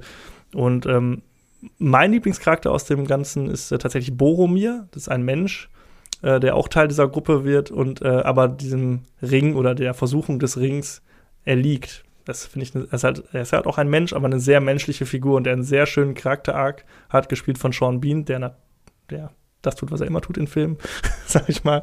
Und ähm, wirklich eine richtig, richtig, richtig schönen Charakter-Arc hat mit einer wirklich guten Erlösung hinten raus noch. Und ähm, ja, ganz toll. Aber Casting, wie gesagt, alles super. Und äh, die Charaktere sind teilweise mehr ausgearbeitet, teilweise weniger. In den Extended-Versionen äh, kriegt zum Beispiel auch Aragorn viel mehr Profil, auch Boromir. Und äh, manche werden halt so ein bisschen, ja, es ist halt ein großer Cast. Wir haben ja schon diese Gruppe von neuen Gefährten. Da haben manche dann eher so, sind so als Comic Relief so ein bisschen so in der Ecke. Aber ich finde, jeder kriegt so seine Momente und äh, die Wahl war auch bei allen sehr gut, was die Schauspieler angeht. Orlando Bloom zum Beispiel, der war damals ja auch noch vollkommen unbekannt. So ist jetzt auch nicht so der Überflieger-Schauspieler, hat dann noch Fluch der Karibik gemacht und jetzt auch länger nicht mehr so richtig abgeliefert. Troja hat er noch gemacht. Mhm. Ähm, mit dem habe ich übrigens auch schon mal gedreht. Mit dem hast du, Mensch, du kennst sie ja alle. ich kenne sie alle immer. Du kennst sie ja alle. Ja, den findest du auch passend, ja? Ja, Weil der, der hat schon, schon also der Look ist schon wirklich sehr, also habe ich damals schon gedacht, ob es nicht ein bisschen albern ist. Jetzt, wenn man es jetzt guckt, dann ist es natürlich alles 20 Jahre alt, die mhm. Klamotte und das Make-up und die Haare und keine Ahnung. Ähm, aber das habe ich damals schon gedacht, oh, das hat alles ist ein bisschen übertrieben, wie glatt gebügelt der ist, oder? Ja, so sind sie halt, die Elben. Die Elben, so sind sie. So sind sie halt, die Wohingegen ich Kate Blanchett und Liv Tyler perfekt finde in diesen jeweiligen Rollen, weil ja. die sind natürlich mit ihrem Aussehen wie, jeweils. Sind schon elfenhaft, Die, die ja. sind schon so Elfen, die haben schon so ein anders, anderweltliches ja. Aussehen beide. Ja, bei, so was ähm, Spezielles und das kann ich dann besser irgendwie glauben. Bei Kate Blanchett ist es ganz interessant, ähm, man hat äh, bei ihr Folgendes gemacht, immer wenn sie im Bild war, hat man quasi hinter die Kamera so Lichterketten gehängt, dass sich das spiegelt in ihren Augen. Das heißt, sie hatte immer andere Augen als alle anderen Menschen, um so ein bisschen quasi ihre Augen so besonders zu machen. Das habe ich schon mal gelesen, ja, das Irgendwie. fand ich auch interessant, ja. Und man hat ganz viele solcher Kniffe gemacht. Bei ähm, Liv Tylers Figur Arwen ist es zum Beispiel so, im Buch ist das eine ganz, ein ganz kleiner Mini-Charakter, die hat kaum Szenen und man hat ihr halt viele Szenen gegeben, die eigentlich andere Charaktere haben, um ihre Rolle ein bisschen größer zu machen. Mhm. So, ähm, gerade am Anfang, äh, als sie zum ersten Mal auf unsere Helden trifft, das ist eigentlich, da gibt es eigentlich eine andere Figur, Glorfindel heißt die Figur, die gibt es halt im Film gar nicht, das hat man dann Arwen machen lassen. Das finde ich auch eine ganz gute Idee. Also es macht schon Sinn. Man muss nicht, wenn man ein Buch verfilmt, wirklich alles hundertprozentig genauso machen, sondern man muss halt wissen, okay, was ist überhaupt wichtig für die Geschichte und das dann irgendwie nutzen. Das ist ja auch das, was ich Harry Potter vorgeworfen habe, dass man vielleicht lieber mal gewartet hätte, bis die Geschichte zu Ende erzählt ist und dann zu wissen, okay, was aus Teil 1 ist überhaupt relevant für die große Geschichte. Mhm. So, und das hat natürlich hier den Vorteil gehabt, dass das alles schon da war. Ähm, ein großes, äh, wie sagt man nochmal, eine Lanze möchte ich noch brechen für den Soundtrack der wirklich absolut überragend ja, ist. ist äh, von Howard äh, Shaw, einem kanadischen Komponisten. Also wirklich steht den großen Komponisten John Williams oder äh, Hans Zimmer oder so in nichts nach. Howard Shaw hat allerdings Titanic auch schon gemacht, meine ich. Hat er? Den Titanic-Soundtrack, ja, ja auch Oscar ja. ja, der hat einige Sachen gemacht, aber ja, ja also wirklich ein ja, ganz, die ist natürlich auch unvergessen. Den kannst du jetzt, also der, der, ist auch, das ist auch für immer, diese Musik ist für immer abgespeichert mit dem Film zusammen. Das kann man nicht voneinander. Auch trennen. da hat er mehrere Jahre dran gearbeitet. Normalerweise arbeitet man nicht so, also sind das immer so ein paar Monate, die da haben und er hat wirklich, glaube ich, vier Jahre oder so an diesem Soundtrack gefeilt und der ist wirklich on point. Also besser geht's nicht. Ja, für mich ähm, das Beste, was jemals auf Film gebannt wurde. Und ähm, ich hätte noch äh, kurz äh, ein, also noch so einen Nachklapp. Und zwar ähm, hat ähm, J.R.R. Tolkien in einem Essay on Fairy Stories mal die drei Nutzen der Fantasy-Erzählungen aufgezeigt. Für ihn sind das Recovery, Escape und Consolation, also Erholung, Flucht und Trost. Und das ist ein bisschen verklausuliert. Mit Erholung meint er, dass man äh, die eigene Welt wieder mit anderen Augen sieht, dass man sich quasi von der eigenen Welt erholt, die dann wieder neu entdeckt, nach, wenn man wieder aus der Fantasy-Welt herauskommt und wieder der den Blick schärft für die wirkliche Welt. Mhm. Mit Flucht ist ganz klar Eskapismus gemeint, dass man sich halt aus der Realität flieht. Und den Trost äh, erscheint, äh, beschreibt er am Ende so, dass durch, das, durch ein Happy End oder durch eine unerwartet positive Wendung man da für sich auch einen Trost draus ziehen kann. Was jetzt nicht heißt, dass man nie scheitern kann in diesen Geschichten, aber dass das so ein bisschen dazu gehört. Und das sind für ihn so die Nutzen der großen Fantasy-Erzählungen. Und das ist ja auch im Herr der Ringe, sowohl im Buch als auch im Film, vorhanden. Ja, finde ich klasse. Finde ich toll, dass du auch so, so kategorisch das, äh, das so sagen kannst, dass das Beste aller Zeiten. Das könnte ich, glaube ich, würde ich mich gar nicht trauen. Wüsste ich nicht, über welchen Film ich das mich trauen würde zu sagen, ehrlich gesagt. Ja. Deswegen äh, finde ich das schon richtig toll, dass er dich auch äh, so getroffen hat. Dann sehe ich den auch noch mal mit anderen Augen, weil ich finde ja. den auch immer sehr. Dann denkt man zwischendurch, ach ja, können wir Herr der Ringe, können wir ja auch mal wieder gucken. Dann mache ich es und denke, oh, der ist aber auch wirklich so lang. Der ist ja so lang. Ja. Ne? Und zäh. Also nicht zäh, also der ist schon unterhaltsam, aber der hat Längen auch. Ja. Muss der wirklich, hätte der jetzt so lang sein müssen? Sag's mir, Franz. Also im ersten Teil, der ist ja von, von manchen noch der kürzeste von den allen. Ja. Ähm, ich habe ihn jetzt lange nicht mehr in der Kinofassung gesehen. Ich muss sagen, ich gucke den immer nur in der Extended. In der noch mehr längeren Fassung. Ja, dann ist er ja fast vier Stunden lang. Und ähm, da ist tatsächlich noch so, dass da am wenigsten Sachen sind, die man hätte also auch wenn man die Extended-Version guckt, ist es eigentlich bei allen Szenen, die da zusätzlich sind, denkst du, okay, die hätten aber auch eigentlich in die Kinoversion gehört. Bei, okay. bei den folgenden Teilen gibt es mal so nette kleine Charaktermomente, so wo du sagst, ja, okay, kann ich verstehen, dass sie die aus Zeitgründen dann rausgeschnitten haben. Beim ersten Teil würde ich sagen, den hätte man in der Extended-Version so abfeuern müssen. Mhm. So, weil da ist wirklich alles relevant irgendwie für unsere Charaktere. Ja, also ich muss sagen, ich habe den auch irgendwie zwei, dreimal gesehen oder so, also im Kino damals und danach auf jeden Fall auch nochmal, weil immer mal wieder habe ich dann die Idee, ach ja, so ein Fantasy-Film, ja, dieses große, fette Riesenepos. Warum gucke ich mir das nicht mal an? Aber ich ähm, bin in der Welt nicht so zu Hause. Ich mhm. komme da nicht so richtig hin. Ich also das ist super gemacht, das muss ich einfach sagen, technisch, ne? Und ähm, visuell, inhaltlich, keine Ahnung was, ist klasse gemacht, aber irgendwie berührt mich das nicht so richtig. Das, ist, mhm. das plätschert für mich dann so, diese dreieinhalb, vier Stunden, die das dauert, plätschert es da so rum. Mhm. Und das ist ja nicht Sinn der Sache von diesem, von einem Epos. Da muss ja. man ja auch wirklich ähm, drin sein irgendwie, ne? Und sich da reinfühlen können. Ja. Und irgendwie hat das bei mir nicht so richtig gefruchtet. Ja, ich habe das jetzt, ähm, wie gesagt, am vergangenen Wochenende geschaut und auch mit einem ähm, Freund, der es noch nie gesehen hat tatsächlich. Und der, der musste, oder ihm haben wir dann direkt die ganze elfeinhalb Stunden haben wir ihm äh, Och, der Arme, ey. Er ist dann tatsächlich eine halbe Stunde vor Schluss, hat er gesagt, weil er morgen arbeiten musste, hat er gesagt, ich muss jetzt leider gehen, aber er sagte, er findet es super geil und es, er findet es keine Sekunde langweilig, aber er hat leider keine Zeit mehr und muss morgen arbeiten. Er hat gesagt, ja, dann kann sich auf nächstes Jahr freuen.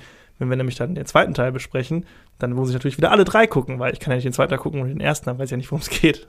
Macht der Sinn. Ähm, von daher wird er sich darauf freuen. Aber er fand ihn auf jeden Fall auch richtig geil und er ist ausgewiesener Filmexperte. Also wenn er es nicht weiß, dann weiß es ja. keiner. Ich hoffe, er hört zu. Ähm, und ich habe ja, mir jetzt aber das ist halt so, das ist aber auch ausgewiesener Filmexperte hin oder her. Das ist ja so als Filmexperte würde ich mich niemals beschreiben, weil es, es kommt auf andere Dinge an. Ne? Auf, ja, es ist ein Gefühlsding. Ein einfach. Gefühlsding, ja. Genau. Das ist so eine emotionale äh, Sache. Und nur weil ich jetzt Herr der Ringe nicht ähm, so äh, feiere und diesem Film nicht so huldigen kann wie andere Leute, sehe ich schon ein, dass das sicherlich ein guter Film ist. Mir ja. hat er aber nichts, ja. nicht so viel gegeben wie anderen. Aber ich freue mich, dass er den anderen so viel gegeben ja. hat. Ich habe mir zum ersten Mal in 4K gesehen. Der hat eine Restaurierung bekommen. Ja da sind mir nochmal ganz neue Sachen aufgefallen. So, dann kann ich wirklich Standbild machen und man kann nochmal richtig gucken, ach guck mal, was sie da auch in diesen White Shots und so. Ganz lustig auch. Also man zieht auch immer wieder was Neues aus diesem Film heraus. Das finde ich auch ganz toll. Ja, es ist, wie du sagst, einfach ein Gefühlsding und bei mir ist es wirklich, sobald ich das anmache, kann ich das in einem durchgucken. Ich kann wirklich, ich kenne jede Einstellung, ich, ich, kann den komplett mitsprechen mittlerweile. Ich glaube, wenn du mit mir gucken würdest, ich kann auch zu jeder, weil ich auch dieses Bonusmaterial schon hundertfach gesehen habe, ich kann wirklich zu jeder Szene, könnte ich kurz Stopp machen und sagen, weißt du eigentlich, was da am Set passiert ist, was sie da und da gemacht haben? Ach, und bei dieser Szene hat er sich eine Scherbe in den Fuß gelaufen und bei dem, also wirklich, also der Film geht für mich ja noch über den Film hinaus. Das ist wirklich so durch dieses Bonusmaterial. Es sind ja insgesamt dann über, keine Ahnung, 30 Stunden wahrscheinlich, mhm. die man an Herr der Ringe Material hat. Und das alles ist für mich ein großer ein großer Balk irgendwie an Sachen, ja. die Das ist so richtig ähm, deine Fanboy-Welt, ne? Da, Ja, voll. Die ganze Welt, in die du dich äh, verliebt hast, sozusagen. Ja. Das, vielleicht wäre es auch, wenn das ein paar Jahre früher passiert wäre, hättest du vielleicht so, ähm, so einen Ordner auch gemacht und Zeitungsartikel gesammelt. Kennst du Ja, das noch? Wenn man. Fan von irgendwas ist und weiß, dann ja. so einen Ordner sammelt mit so Zeitungsartikeln, habe ich gemacht. Ihr Ich war- könnt euch sicher denken, wovon. Ich war zum Beispiel aber auch nie so, ein, dass ich so krass Merch oder so gesammelt habe. Also ich habe da jetzt gar nicht so viel. Ich habe den Da hättest du auch einiges zu tun mit Herr der Ringe. Die haben ja auch zusammen mit Harry Potter, aber Herr der Ringe noch viel mehr das Merch, äh, das Merch-Geschäft nochmal sowas von Ja, ja. auf links gedreht da und es ja revolutioniert. mittlerweile. Also Ja, ich habe ich hab den auf DVD und auf Blu-ray mittlerweile sechsmal in sechs verschiedenen Ausführungen zu Hause. Ähm, das ist so mein einziges, was ich äh, davon habe, weil ich den einfach in jeder Edition, die verfügbar ist, haben möchte. Einfach der Vollständigkeit halber. Okay, Ist einfach so ein, okay, so ein. Ding. Keine Ahnung. Aber damit haben die dich aber voll auch an, am Schlawittchen, ne? Ja, sicher. Äh, Alle dann bringen die zukünftigen. äh, je, jedes Jahr einen raus und Eine dann ist es dann auf jeden ein bisschen verkaufen. anders und äh, genau, der Franz, der geht ist dann eine andere. Verpackung, hat dann ein anderes Cover. Ja. Reicht mir schon. Ach ja, so, ich okay. dann mit. mhm. Ja. Nee, also das ist so das Einzige, aber ich habe jetzt nicht irgendwie hunderte kleine Figürchen zu Hause oder irgendwie, was weiß ich. Ich habe mir auch nie so einen, so einen Ring gekauft oder so. Mhm. Das äh, haben ja auch viele gemacht damals. Ähm, vertue ich mir irgendwann mal so ein Schwert oder so, weiß ich nicht. Das ist auch eine gute Sache. Keine Ahnung. Kann man gut gebrauchen, sicherlich. Ja, immer auch bei Zombie-Apokalypsen oder sowas, Ja, was da noch kommen Da mag. muss man das, schon äh, drauf vorbereitet sein, ja. Naja, so viel dazu. Also, ähm, hast du noch was dazu zu sagen? Ich wüsste nicht was. Ja. Ich wüsste nicht, was ich sagen soll, aber ich finde, es bin sehr begeistert, dass du ähm, ein, einem Film bzw. einer Trilogie so dermaßen huldigen kannst und sagen kannst, das ist das Beste aller Zeiten für mich bis jetzt und bla und wird wahrscheinlich auch für immer das Beste bleiben, weil das würde ich, das kann ich leider nicht sagen. Ja. Würde ich nicht von irgendwas behaupten.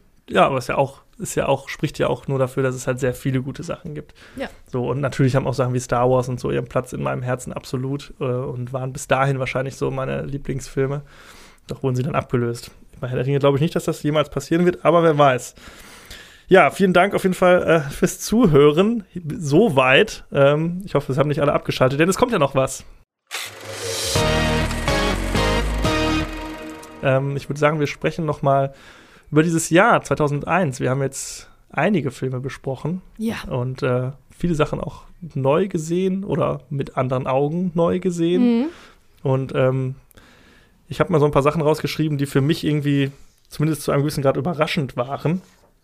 Erstmal vielleicht, vielleicht wollt ihr, bevor es weitergeht, an dieser Stelle pausieren und selber für euch, nicht, dass wir euch den Gedanken aus dem Kopf nehmen, drüber nachdenken, was eure ähm, großen Highlights ähm, 2001 waren, weil natürlich wird es dazu eine Umfrage geben und ich werde mich sehr freuen zu hören von euch allen, was so eure Top-Hits waren. Ähm, Ja, Ja. Ich, ich würde aber tatsächlich sagen, wir reden nicht so über unsere Top-Filme, denn bei mir ist klar, was unser Top-Film ist. Und ich glaube, dass wir haben auch da wahrscheinlich sehr viele Überschneidungen, so Sachen wie Snatch und sowas oder Memento. Natürlich großartige Sachen dabei gewesen. Also der, äh, das Jahr hatte schon einiges Gutes zu bieten. Ich habe mir mal so ein paar Sachen rausgeschrieben, die für mich zumindest überraschend waren, auf positive oder negative Weise. Ähm, Im Januar angefangen, ich fand zum Beispiel, ich, da habe ich ja Teuflisch besprochen. Das war ähm, für mich eine negative Überraschung. Ich hatte den immer so ein bisschen netter in Erinnerung. Als ich dann gesehen habe, war das echt so, pff, so richtig mit Augenrollen verbunden. Positiv überrascht hat mich äh, tatsächlich, was Frauen wollen. Da dachte ich immer, der wäre irgendwie schlimmer, aber als ich ihn dann geguckt habe, war irgendwie so, ach ja, das geht ja eigentlich. Irgendwie auch heute kann man den noch gucken. ja. Und für mich die absolute Überraschung, was ja für viele wahrscheinlich auch überraschend war, dass ich den nicht kannte, kannte war ein Königreich für ein Lama. Also für mich so der, der Überraschungshit und auch einer der Filme des Jahres für mich. Den fand ich ja so geil und also den hatte ich ja null auf dem Schirm. Und dann habe ich den geguckt und fand den einfach nur großartig. Also ganz toll. Ähm, Im gleichen Monat war Ey Mann, wo ist mein Auto? Da hatte ich schon so ein bisschen befürchtet, dass der nicht so geil ist. Und äh, hat sich leider auch bewahrheitet. Also der ist wirklich nicht mehr so gut. Ja. Ah, Was soll ich sagen? Also ich, ich weiß nicht, ich habe, ich will ja nicht die, die, die, die ähm, Motzige sein, aber ich würde eher negative Überraschungen jetzt äh, Mhm. mal sagen. Wie zum Beispiel war ich wirklich äh, erschüttert, wie schlecht äh, The Mexican ist und Lombok. Lombok habe ich mir auch aufgeschrieben. Also, Also, das war Nein, der tatsächlich. ist gut, ist ja gut, aber da sind diese Sachen, diese paar kleinen Sachen, die einfach gar nicht, tut mir leid, Beni, dass ich das sagen muss. Wir haben nämlich auch schon Schelte gekriegt von einem Kumpel, wie, wie sehr wir Lombok verrissen haben, aber da kannst du doch nicht machen. Lombok war für mich tatsächlich die, die, die, die also die das Lowlight des Jahres, was äh, Erwartungshaltung und dann letztlich äh, Ergebnis angeht. Also das war wirklich, den fand ich dann echt doch. Ja, aber wie du sagst, der fängt ja gut an und dann äh, verkackt er es aber so auf ganzer Linie für Mhm. mich und für uns beide. Habe ich mir auch aufgeschrieben. Also wirklich pff, absolut überraschend schlecht. Leider. Ja, tut mir echt leid. Wobei das Positive ist ja immer noch Moritz bleibt treu. Ne? Es ist immer noch ein Ja, Film ja. mit Blo- Moritz bleibt treu. Schaltet den nach einer noch halben nicht, Stunde aus, dann ist alles gut. Es ist immer noch nicht Glitter oder Cats and Dogs, das ist ja klar. Ne? ja, Aber das war so auch keine das, Überraschung, dass, da wusste man, dass die scheiße sind. Ja, ja, genau. Ja, das sind so die, äh, die beiden negativen Lara Sachen. Croft fand ich überraschend gut. Ja? Also, was ist natürlich nicht mega, aber da dachte ich auch so, ha, eigentlich keinen Bock hinzugucken und dann so, ach ja, eigentlich geht der irgendwie. so, ne? Ähm, eine Nacht bei McCools mit Liv Tyler. Da habe ich ähm, äh, Anfang des Jahres immer drüber geredet. Das war so ein kleiner, so ein kleiner, feiner Gangsterfilm irgendwie. Und der Schneider von Panama, das war im gleichen Monat. Da war ich ähm, recht erstaunt, dass ich die doch, äh, Hm. dass die doch ganz unterhaltsam waren. Ansonsten muss ich sagen, wenn ich jetzt wirklich die Top-Hits des Jahres nennen müsste, dann wäre es natürlich Memento, weil das ist wirklich einer meiner Lieblingsfilme Hm. ever, ne? Und Ja. ich bin mir gar nicht mehr so sicher, ich muss nochmal nachfragen, ob der mich nicht auch so ein bisschen in die Filmrichtung immer mehr geschoben hat, dass das so mein Ja. Hauptinteresse wurde. Und Almost Famous natürlich, mein ganz spezieller Herzensfilm, Ja, ne? One Day You'll Be Cool. Ähm, der, der hat mich wiederum getroffen auf so einer ganz emotionalen Ebene und ansonsten haben mich halt Sachen begeistert, die in dem Jahr rauskamen, die wirklich anders waren. Memento anders, ganz andere, ganz neue, revolutionäre ähm, Erzählstruktur. Die fabelhafte Welt der Amelie. Hm, ja. Einfach von der Stimmung her, Moulin was ganz Rouge Neues. Auch, ja. Ähm, wie hieß denn das nochmal, dieses Genre, wo Amelie dazugehört? Ähm, irgendwas mit äh, Fantasy, Urban Fantasy, Urban, Urban Fairy Tale, irgendwie Ja, so. irgendwie sowas, Urban Da, Fairy Tale. da gibt es so, ein- ja. so ein eigenen, eigenes ähm, Genre auch. Die fabelhafte Welt der Amelie. Snatch war auch ganz, ganz Ja. anders und speziell. Und das sind so die Sachen, die mich begeistert haben, wirklich. Zusammen auch mit Moulin Rouge. Also was hatte ich auch vorher Mhm. noch nie gesehen. Also in dem Jahr äh, Sachen, die, die, die, weiß ich nicht, die ich so noch nie gesehen hatte, haben mich da Ja. irgendwie begeistert und waren wirklich einige dabei. Stimmt, da war viel. Also das Jahr sehr abwechslungsreich, muss man sagen. Also man Total. merkt schon dem Jahr sein, sein Jahr an. Also das sind viele Sachen, wo man heute denkt, ach du Scheiße, ne? Das Ja, ist schon ja. krass irgendwie. Aber viele Filme auch echt den Test der Zeit bestanden, kann man so Total. Und sagen. sind auch bahn bahnbrechend und grundlegend geworden für ganz viel, was danach kam. Ne? Sind so Ja. irgendwie Vorbilder geworden für, für vieles, was danach kam. Und das ähm, war in dem Jahr, ich weiß nicht, das ist ja jetzt nur mal das erste Jahr, was wir besprochen haben. Vielleicht ist es das nächste, fällt uns das genauso auf. Vielleicht kommen jedes Jahr fünf, sechs, sieben Sachen raus, die man so vorher noch nie gesehen hat. Aber ich glaube es nicht, ehrlich gesagt. Also Harry Mhm. Potter, Herr der Ringe, keine Ahnung, Snatch, Amelie, Memento in einem Jahr, das war schon ganz schön naja, was und los nächstes gewesen. Jahr kommt ja noch Star Wars dazu. Nächstes Jahr kommt Star Wars dazu und direkt im Januar, ich freue mich schon sehr, mal Holland Drive. Oh ja, da können wir drüber reden. Da haben wir drüber zu reden. Ja, also Unbedingt. wirklich viele Sachen auch positiv. Natürlich Blond oder sowas fand ich auch überraschend gut. Ghost World hatte ich gar nicht auf dem Schirm. Irgendwie, den fand ich dann ganz gut. Ähm, ja, also sehr interessantes Jahr und hat Spaß gemacht. Ich möchte mich bei dir bedanken, weil du hast mich letztlich äh, dazu gebracht, dass wir diesen Podcast überhaupt machen. Ja, aber So, und- grundlegend war es ja deine Idee und ich habe Ja, gesagt, das hey, Konzept, warum machen wir es das nicht? Ne? Konzept, aber du hast mich äh, dazu gebracht und ähm, mir macht sehr viel Spaß und hat das Jahr schon sehr viel Spaß gemacht. Ich freue mich aufs nächste Jahr. Mir auch. Und ich danke dir auch, mein Lieber, ne? Für, für die Technik, die schon seit zwei Jahren hier steht, die wir dann einfach weiter benutzen konnten. Und ja, dass du diese Idee hattest und das ähm, tu dich mit mir und hältst einmal die Woche oder einmal im Monat um über Filme. Ja, das finde ich quatschen. toll. Ja. Sehr schön. Ja, und wir bedanken uns natürlich bei den Zuhörern. Es hört sich jetzt an, als ob wir so eine große Pause machen würden. Natürlich geht es nächsten Monat direkt weiter Genau. mit dem Januar. Aber äh, vielen Dank fürs Jahr 2001. Ähm, wie jetzt schon angekündigt, bei Instagram wird dann auch eine kleine Umfrage nach euren Lieblingsfilmen des Jahres stattfinden. Und dann bleibt uns nur noch zu sagen, frohe Weihnachten, guten Ja. Rutsch. Frohe Weihnachten, ihr Lieben. Tschüss. tschüss. Bis nächstes Jahr. Filmzeitreise.